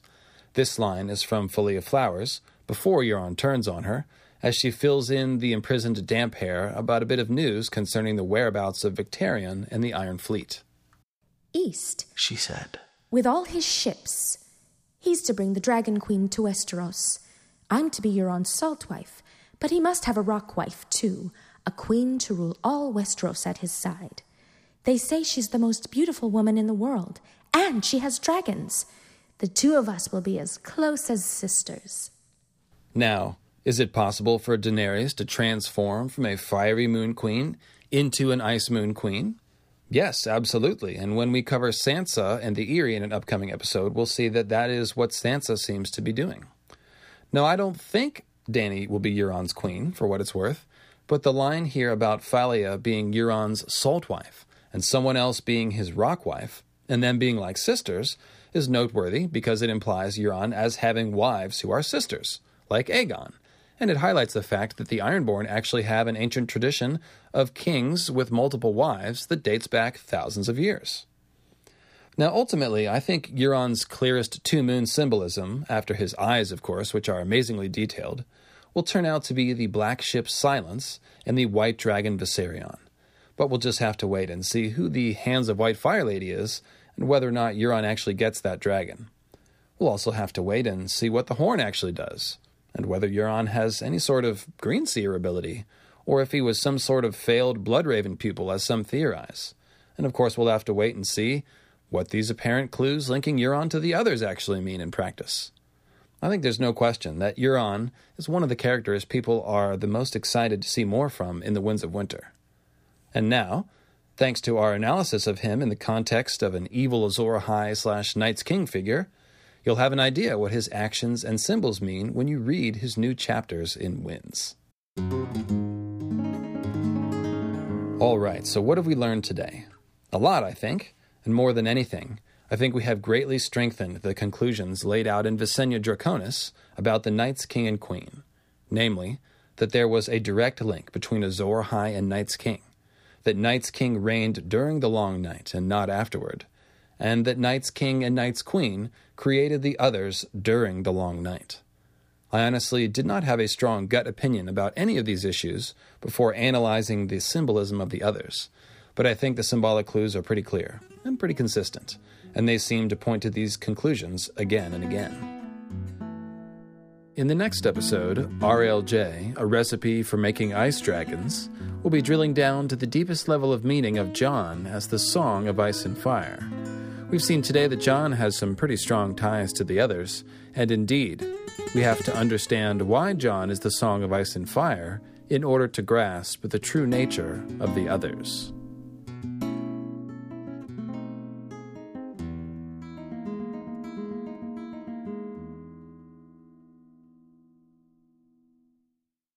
Save big on your Memorial Day barbecue, all in the Kroger app.